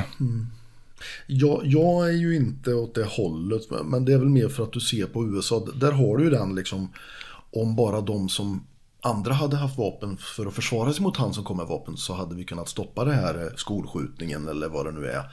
Svaret är inte mindre vapen utan mer vapen säger ju NRA där. Va? Jo, men det beror ju på vart man kollar också. Kollar du på ett sånt ställe som Texas där eh, alltså, delstaten fullständigt badar i vapen. Alltså alla vet ju också, det är inte lönt att börja skjuta på något butiksbiträde här för att mormor där bakom kommer att skjuta mig i bakhuvudet va? Kan ju vara så men, men det finns ju ändå en, eh, en korrelans mellan tillgången på vapen och antalet vapenbrott. Liksom. Jo, men självklart. Och skolskjutningar det, har- det har de ju en varannan dag i USA typ. Liksom. Och jag menar kolla på Europa. Har du i... Vi har ju aldrig haft någon i Sverige vad jag vet. Det var någon kille med svärd som var inne och viftade liksom. Ja, och han, hade han haft ett vapen så hade han ju förmodligen gjort mer skada tänker jag. garanterat. Ehm, å andra sidan hade alla elever haft vapen kanske hade skjutit honom. Men ehm, Ja, men det är svår balansgång där tänker jag ändå. Jag menar, vi har ju skräckexempel överallt. Det finns också bra exempel, men de ser man ju aldrig för att eh, de har ingen nyhetsvärde. Va? Och det är klart som fan att man inte vill kasta vapen på precis vem som helst och säga den funkar så här, peta inte på avtryckaren när du inte ska skjuta någon. nej, För då kommer saker att gå åt helvete va. Men jag tänker samtidigt att eh, vi har ju jättebra instruktörer i landet. Och så vi skulle kunna utforma ett lagsystem kring det också. Garanterat. Sen vet jag inte om det behövs heller. Nu, jag är absolut ingen kriminolog. Men eh, många upplever ju att trygg, eh, otryggheten ökar i Sverige. men där är det ju, så är det ju. Sen, Och eh, dödligt våld ökar liksom eh, lavinartat. Om jag förstår det rätt i alla fall. ja, I vissa kretsar. Jag tror att det är på nedgång generellt men just de här områdena så, så ökar det. Men det är ju nio fall av tio kriminella eh, unga män som skjuter andra kriminella unga män och så missar de ibland. va. Eh, jag tror inte att folk skulle känna sig säkrare om, eh, om de gick med vapen. Alltså det finns mycket undersökningar som visar att ju mer polisen är i ett område, ju mindre säkra känner sig folk. För då, var, varför är de här? Var, eh, har det hänt något liksom? Eh, jag vet men jag, jag tror inte de enskilda sven, jag tror inte det finns något tryck på, på få vapen. Eh, och helst, jag skulle ju egentligen vilja vara den enda med vapen. Det vore det bästa. Ja men då är man diktator helt plötsligt. eller är det inte Ja, så? nej. Nej men som det är nu så är det ju, vi, vi har ju väldigt mycket, vi är ju ett av de topp 10 länderna i världen med vapeninnehav. Ja det kanske vi är. Men det är ju för att vi har så mycket jägare. Det, det är ju det liksom. Eh, Friluftsintresset är stort i Sverige alltså. Ja, det, det är ju jägare som, som har vapnen. Alltså, sen, eh, sen har du en del u-länder där det dräller av det och sen har du USA, de där länderna. Men, men eh, de här fria vapenlagarna, de finns ju inte i så många andra länder. Alltså det är ju, vad jag vet så är det typ USA liksom. Mm. Ehm, Så det är väl därför vi har mycket jägare. Ehm, En del eh, skyttar och så vidare, men det är ju marginellt jämfört med jägarkåren som är menar, Det är ju en det koloss. Flera hundratusen liksom. Så, som kanske snittar på tre bössor var eller något. Va? Det, det blir ju en del där liksom. Ja, ja, nej, det är, det är inget särintresse det där. Utan Nej. det är, det är en ansenlig skara. Det gillar vi. Ja, jo men absolut. Nu finns det ju slut på älg nästan verkar det som. Men det, Det verkar så. Det är väl en eh, fråga för sig hur man eh, ska förvalta det på ett bra sätt. Men, det, ja, men tilldelningarna sjunker ju. ja. Absolut, det gör de. Och mm, många vill ju skylla på vargstammens ökning. Och det ligger säkert en bit sanning i det. Och många andra vill skylla på skogsbolagen. Att de är lite för giriga i sin kvotsättning då. Och det ligger säkert en del av sanningen i det också. Men eh, sen vart man kan samsas och liksom börja hitta åtgärder för det, det är ju en annan sak. Som vanligt är det väl inte en grej som leder till en grej utan det är flera grejer som leder till flera grejer. Så, och, Ja, och sen rullar det lite lutar därefter, höll jag på att säga. ja men visst. Och ehm, att det har blivit mer varg, det, det är ju ingen, inget snack om. Den är ju tveklös. Vi hade ju noll när jag växte upp. Ja men, ja. ja. Och Så den börjar ha ökat det med förra ungefär- året som det sprang en eh, förbi tågstation i Skövde mitt inne i centrum. Ja, ja, ja. Helt otroligt. 100 meter från där jag bor liksom. Ja, visst. Och Nej, det- det är, de har ökat. Ja, det, det, överallt, jag menar, ser de ju, folk lägger ut bilder, oj, det var en i Fröjre och oj, det var en som springer vid vägen i, i, i Skultorp liksom. Och, nej, Skultorp vet jag inte om jag har sett, men Nej, men jag tror det var eh, och- OBS uppe på Nabben. Det är en 800 meter härifrån, ungefär. ja, det är helt, ja. Och det är klart, förr eller senare kommer det börja försvinna katter och sen när de tar några hundar då, då, då vaknar folk va. Ja, ja. Eller när de börjar följa efter folk som de har gjort på vissa ställen och sånt. Det, är- det är en ganska otäck situation tycker jag ändå. För att man får säga vad fan man vill. Och jag tycker också absolut att varg ska finnas i våran fauna. Men när de är så nära människor så är det ju ett problem. Ja, jag menar, min syster bor ute på landet och hon har två hundar och hon, eh, hon släpper ju inte ut dem utan att vara med liksom. Nej, nej, nej. För det finns varje området och de nyper en sån där om det, om det får Ja, fruktansvärt ges, va? enkelt också. Det, Ja, ja. ja, ja, det är ju inget de behöver fundera på ens. Utan Nej. Det, nej. Det är ju dräparmaskiner och där står ju de där glatt. eh, Det här är ju collies liksom. Ja, Ja, visst. Ja, och sen pratas det väldigt mycket om att nej, vi har inte haft en varg som har attackerat någon i Sverige på x antal år. Men vi har inte haft varg under den tiden heller. Så att jag vet inte vad, hur, den jämförelsen haltar ju ganska duktigt. Men ja, ja, men precis. Och det är klart. Det är väl ingen större risk kanske att, att den börjar bli människoätande flockar så här. Det, det, men, men som sagt, hundar och sånt, det kommer ju stryka med mer och mer. Det, det är ju det är inget snack om det. absolut. Sen om vi får mm, ta den grejen, det, det, ja, det, jag lägger mig inte i den biten, men, men eh, ja.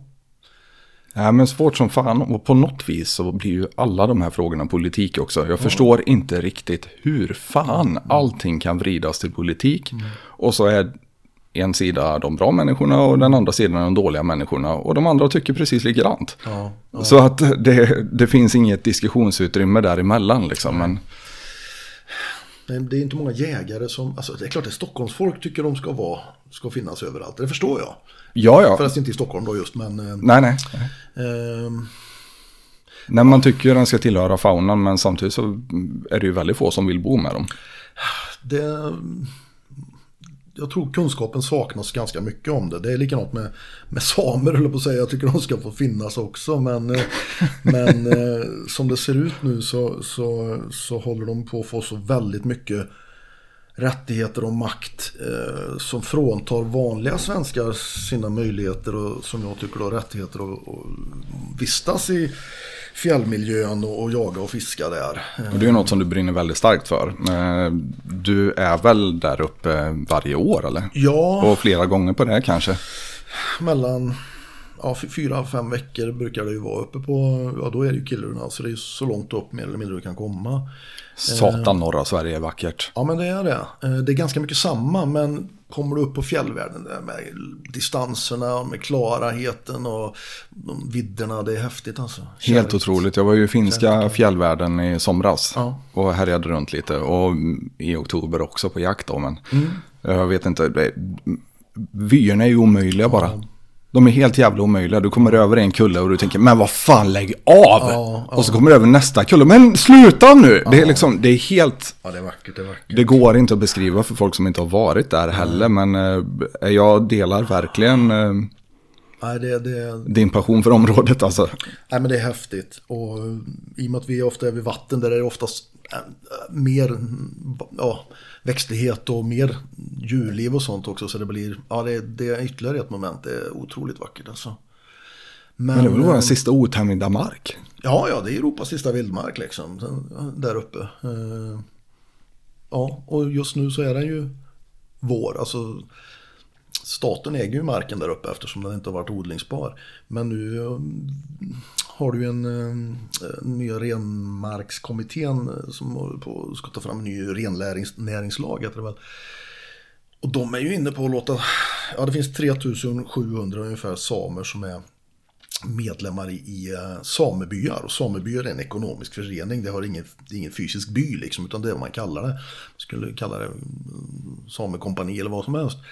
Och det är de som har rätten att äga ren i Sverige. Och de väljer in vilka de vill själva och tilldelar hur många renar och så vidare. Så det finns ju ingen demokrati eller någonting i detta. Och de eh, vann ju nu eh, Girja sameby rätten att styra jakten och fisket på, på sitt område för eh, tre år sedan är det väl. Vilket innebar att man stängde ner allting först. Men eh, de är killarna och tjejerna de jobbar ju i kruvan också va? och de, de blir söndermobbade liksom. De, de, folk tittar inte på dem, pratar inte med dem på ICA liksom. De, jag bor här uppe och jag får inte gå ut och fiska och jaga här som jag har fått förut för 400 kronor på, på min mark, på statens mark, bara för ni bestämmer det. Så det tog bara några månader så ändrade de det så norrbottningar får fiska och, och jaga i viss mån då på marken då. Vilket väl gjorde att folk slutade skjuta av deras renar och mobba dem. Men eh, jag får ju fortfarande inte tillgång till, till marken där. Eh, ja, för du måste ha en geografisk anknytning då, tänker ja, jag. Ja, man måste vara skriven i Norrbotten, helt enkelt. Okej. Okay. Och eh, de har ju lagt ner flera sådana här eh, STF-stugor, Svensk turistföreningsstugor nu, för att eh, renägarna har sagt nej, nu är det för mycket folk på fjället. Och renarna blir rädda. Och det är ju sådana gigantiska ytor där uppe alltså, så det Kiruna kommun är väl stort som Blekinge liksom. Det är enormt och det finns ju inget folk. Och det går några vandrar på en, de går ungefär samma led allihop. Det är inte fritt hopp och lek ute i fjällen va.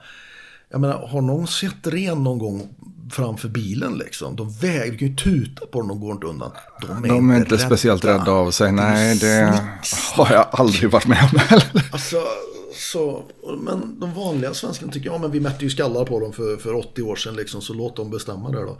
Ja, men de, de, de, jo, men de har väl, de har ju någon sorts hävd till landet, absolut, med tanke på att de är urinvånare och det, nu talar jag väl eh, Ja, jag ja, jo, har ju lite okay. rötter där också så att jag, jag, köper det. Men... Jag har inget emot att de eh, driver sina renar där på, på statens mark. Eh, jag har inget emot att de, för de får tre, fyra gånger så mycket bidrag som de som de drar in. Eh, de omsätter ungefär 90 miljoner alla, alla renägare på ett år. Det, det, är ju ingenting liksom. Det är ju en, det är ju en ICA-affär på en månad liksom. Eh, och de får mellan tre och fyra gånger så mycket i bidrag. Eh, ja, jag kan betala för det också, för det är ju mina skattepengar som gör det. Men jag förstår inte varför de ska bestämma över jakten och fisket där uppe. För det är inte ens de samerna som har använt det, utan det är jakt och fiskesamerna. Liksom. Och de är inte en del av de här procenten. Alltså det finns ju 40 000 samer ungefär. Ish. Eh, så de flesta av de här, över, eh, över 90 procent får ju inte tillgång till de här grejerna. Får inte vara med och bestämma liksom. Så, eh, ja, ja Ja, men det känns som att dels så ligger det garanterat ekonomiska intressen i det här. Och sen så är det ju också, ja men urminnes hävd antar jag lyfts mm. några gånger. Ja. Och jag kan tycka den är rätt till viss del också. Mm. Men borde det inte gå att hitta något sånt system som man har i Alaska till exempel? Att folk som bor där får ta så här många fiskar och folk som är turister får ta så här många. Alltså vi hade ju ett fungerande system fram till Girja Sameby vann i Högsta domstolen. Eh, de fick sina, sina renar överallt. De kunde stänga av områden om, om de kalvade eller någonting liksom sånt där. Eh, de eh, får ju köra sina fyrhjulingar på det där, de får sina bidrag. Jag tycker, jag tycker det räcker så. Alltså, och så kunde vi andra fiska på statens mark om vi köpte fiskekort eller jaga om vi köpte jaktkort. Liksom. Men det där kommer ju försvinna. Och det är ju jättekonstigt att staten ger bort något av sitt eget. Det brukar vara tvärtom liksom. Att samer, ja. man tar åt sig. Ja, lite så. För det var tvärtom. Man hade, just nu är det ju, och kommer väl fortsätta vara, men fritt fiske på hela östkusten eller runt kusterna. Och tidigare var det ju privat fiskare runt Stockholm. Hade du en ö där så ägde du fisket runt där. Men det bestämde ju staten bara med ett penndrag att nej, det ska alla ha rätt till liksom. Och här gör man tvärtom. Jag tycker det är konstigt. Ja, jag eh, sitter och håller käften för jag känner att jag är alldeles för dåligt insatt i det för att det uttala mig. Det är nästan alla, så det, och det är inte så intressant heller. Så vi, vi, jo, men jag, tycker, ja, men jag tycker ändå det är högintressant. Alltså jakt och fiskerätter är ju någonting som vi har varit väldigt stolta över i Norden att alla har. Ja, det är alltså att alla har tillgång till naturupplevelserna. Vi har inte privatägd mark som folk får stänga av för människor. Utan alla ska kunna uppleva naturen. Det är liksom en mänsklig rättighet här i Norden. Så ser det inte ut överallt. Nej. Det ska vi vara jäkligt tydliga med. Mm. För att eh, överallt annars är det ju nästan snarare att man bygger en inhägnad runt sin egen mark. Och sen så skjuter man på folk som kommer dit. Eller liksom beivrar dem på annat sätt. Oh ja. ja. Och USA har ju något liknande återigen tack vare Theodore Roosevelt med sina nationalparker då. Ja. För det var ju han som stoppade dem från att säljas ut och knackade in i grundlagen mer eller mindre att alla invånare måste ha tillgång till dem. Ja. Och då kan man ju köpa tags för att åka dit och jaga. Ja. Oavsett vart du bor i USA ja. så har du rätt till att jaga i nationalparkerna. Och det, jag tycker någonstans så är det ett jävligt häftigt system. Mm. Och ett jävligt gångbart system på det. Mm. För de andra reglerna gäller ju fortfarande. Du får fortfarande inte köra in med ett fordon där. Nej. Utan vill du ha en rå och ren naturupplevelse och du är beredd att jobba för det. Mm. Så får du jaga ihjäl dig på statlig mark. Ja. Ja. Jag kan tycka att det, det är ett jättefint system. Mm.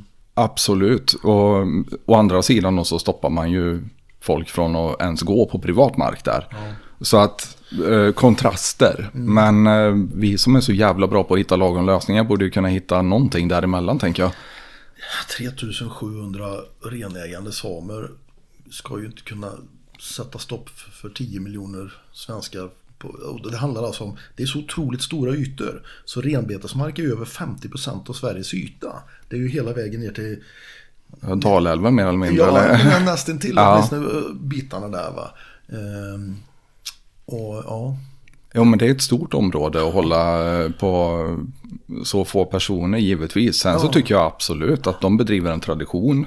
Mm. De bedriver eh, liksom, de driver kulturarv framåt. Mm. Mm. Och den delen ska ju givetvis prisas på något sätt också. Men kanske inte genom att stänga av halva landet då. Nej, ja, nej för, för, det är ju, för de, de, de är ju ekonomiskt tärande och det kan de få vara. Men jag förstår inte varför de ska bara få vara ensamma på fjället. Liksom. Det, nej, det känns inte... Och det finns ju andra urbefolkningar, alltså tornedalingar, kväner, det finns många andra folk som, eller andra samer som inte haft renar. Det fanns ju odlande samer, det fanns eh, jakt och fiskesamer och så vidare. De blir ju också avstängda för det här liksom. Så det...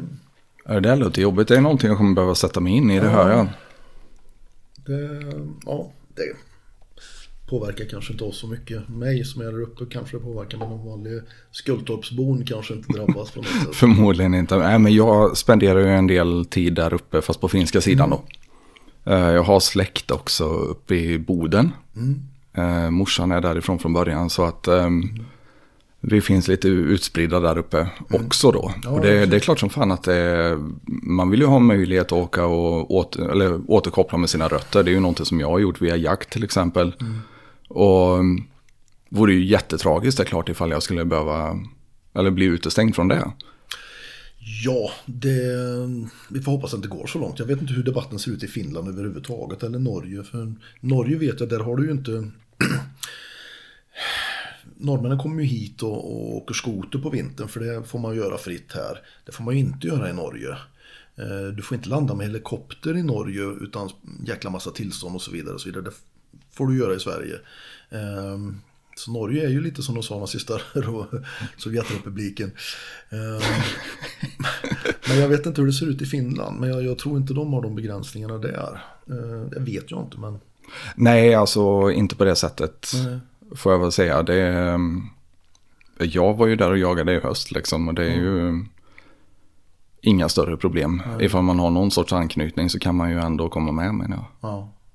ja. Vet du hur det är med skoteråkning på vintern och sånt?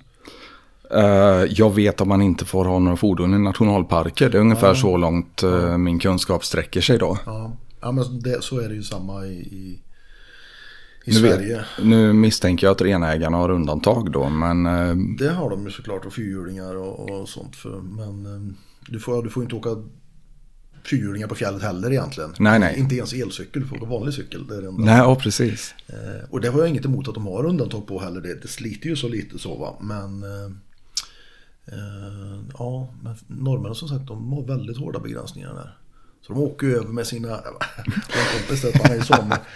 Han kommer de dit liksom och då står, står kärringarna där i sina eh, pälsar och silikonbröst och så åker gubben omkring som fan där på fjället. Liksom.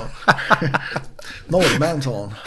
Det, det, det är lite som en, ja, en utvecklingsstörd lillebror som har vunnit på Lotto. det var hans liknelse. Ja, jäklar. Illa att gå ut på ett eh, Norge-skämt kanske, men jag tänker vi har ändå gjort två och en halv timme, så att vi kanske får spara lite till nästa gång. det ja, ja. Nej, men alltså, hur kommer folk i kontakt med dig ifall de skulle vilja göra det? Och eh, gubbaboxningen, hur eh, kommer man in där ifall man skulle vara Det intresserad? rekommenderar jag. Eh, vi kör på eh, tisdagar och söndagar och nu har ju faktiskt Colosseum fått nya lokaler. Så vi har ju mycket, mycket större lokaler nu. Ja, just det. Eh, och kommer förmodligen få ännu större lokaler. Eh, så eh, antingen går ni in på, på Facebook på Gubbaboxning heter vår grupp där. Och så lägger jag till er. Eh, eller också kan ni ju leta upp mig på Facebook, Pontus Lundin. Och så skriva till mig eh, om ni vill åka och fiska i Norrland eller slåss med andra gamlingar. Så, för det vill vi gärna bli fler. Ja, men det har vi knappt kommit in på, men vi kan ju nämna det lite snabbt att du driver ju faktiskt ett företag som tar med folk upp till... eh, Ja, vi kör eh, fiskeresor eh, några veckor per år uppe i Kirunafjällen. Eh, Det, det är rätt läckert. Det är all inclusive och då kan man vara, vara med från scratch. Alltså man behöver inte ha speciellt mycket kunskap utan vi, vi tar er under våra vingars beskydd och leder er till de finaste platserna där det finns mest fisk och stoppar i massa bra mat och sen ser vi till så ni kommer på flyget hem också. Fan vad härligt, jag måste se till att boka en resa med er själv. Tycker jag, tycker jag. Du är så välkommen. Du får ta med bössan också så får vi... Eh, Ripen är det gott om i alla fall. Så. Ja, men härligt. Ja. Riktigt härligt. Tack så hemskt mycket för att du ville komma hit och snacka. Och eh, jag hoppas vi kan boka in en skjutbanedejt snart Ja, men också. det tycker jag, det tycker jag. Eh, Det ser jag fram emot. Och det var trevligt att snacka. Vi eh, hade väl ämnen vi knappt hann med, för vi tjatade så mycket båda två. Men... Ja, det är hemskt alltså. Vi kan ta oss i samma rum. Nej, vi får sitta på, på distans liksom. Ja, men tack så mycket. Tack som fan. Och ni hörde det, Pontus Lundin. Leta upp honom ifall det är så. Lappland Fly Fishing. Ja, stämmer. Går också att hitta. Och annars gå in på colosseum.se. Och kolla runt. Ni kan säkert hitta någonting som passar er där. Och skulle ni vilja boka PT-pass med mig eller Pontus så går det bra där också. Yes. Tack så hemskt mycket om ni lyssnade så här långt. Och eh, ciao!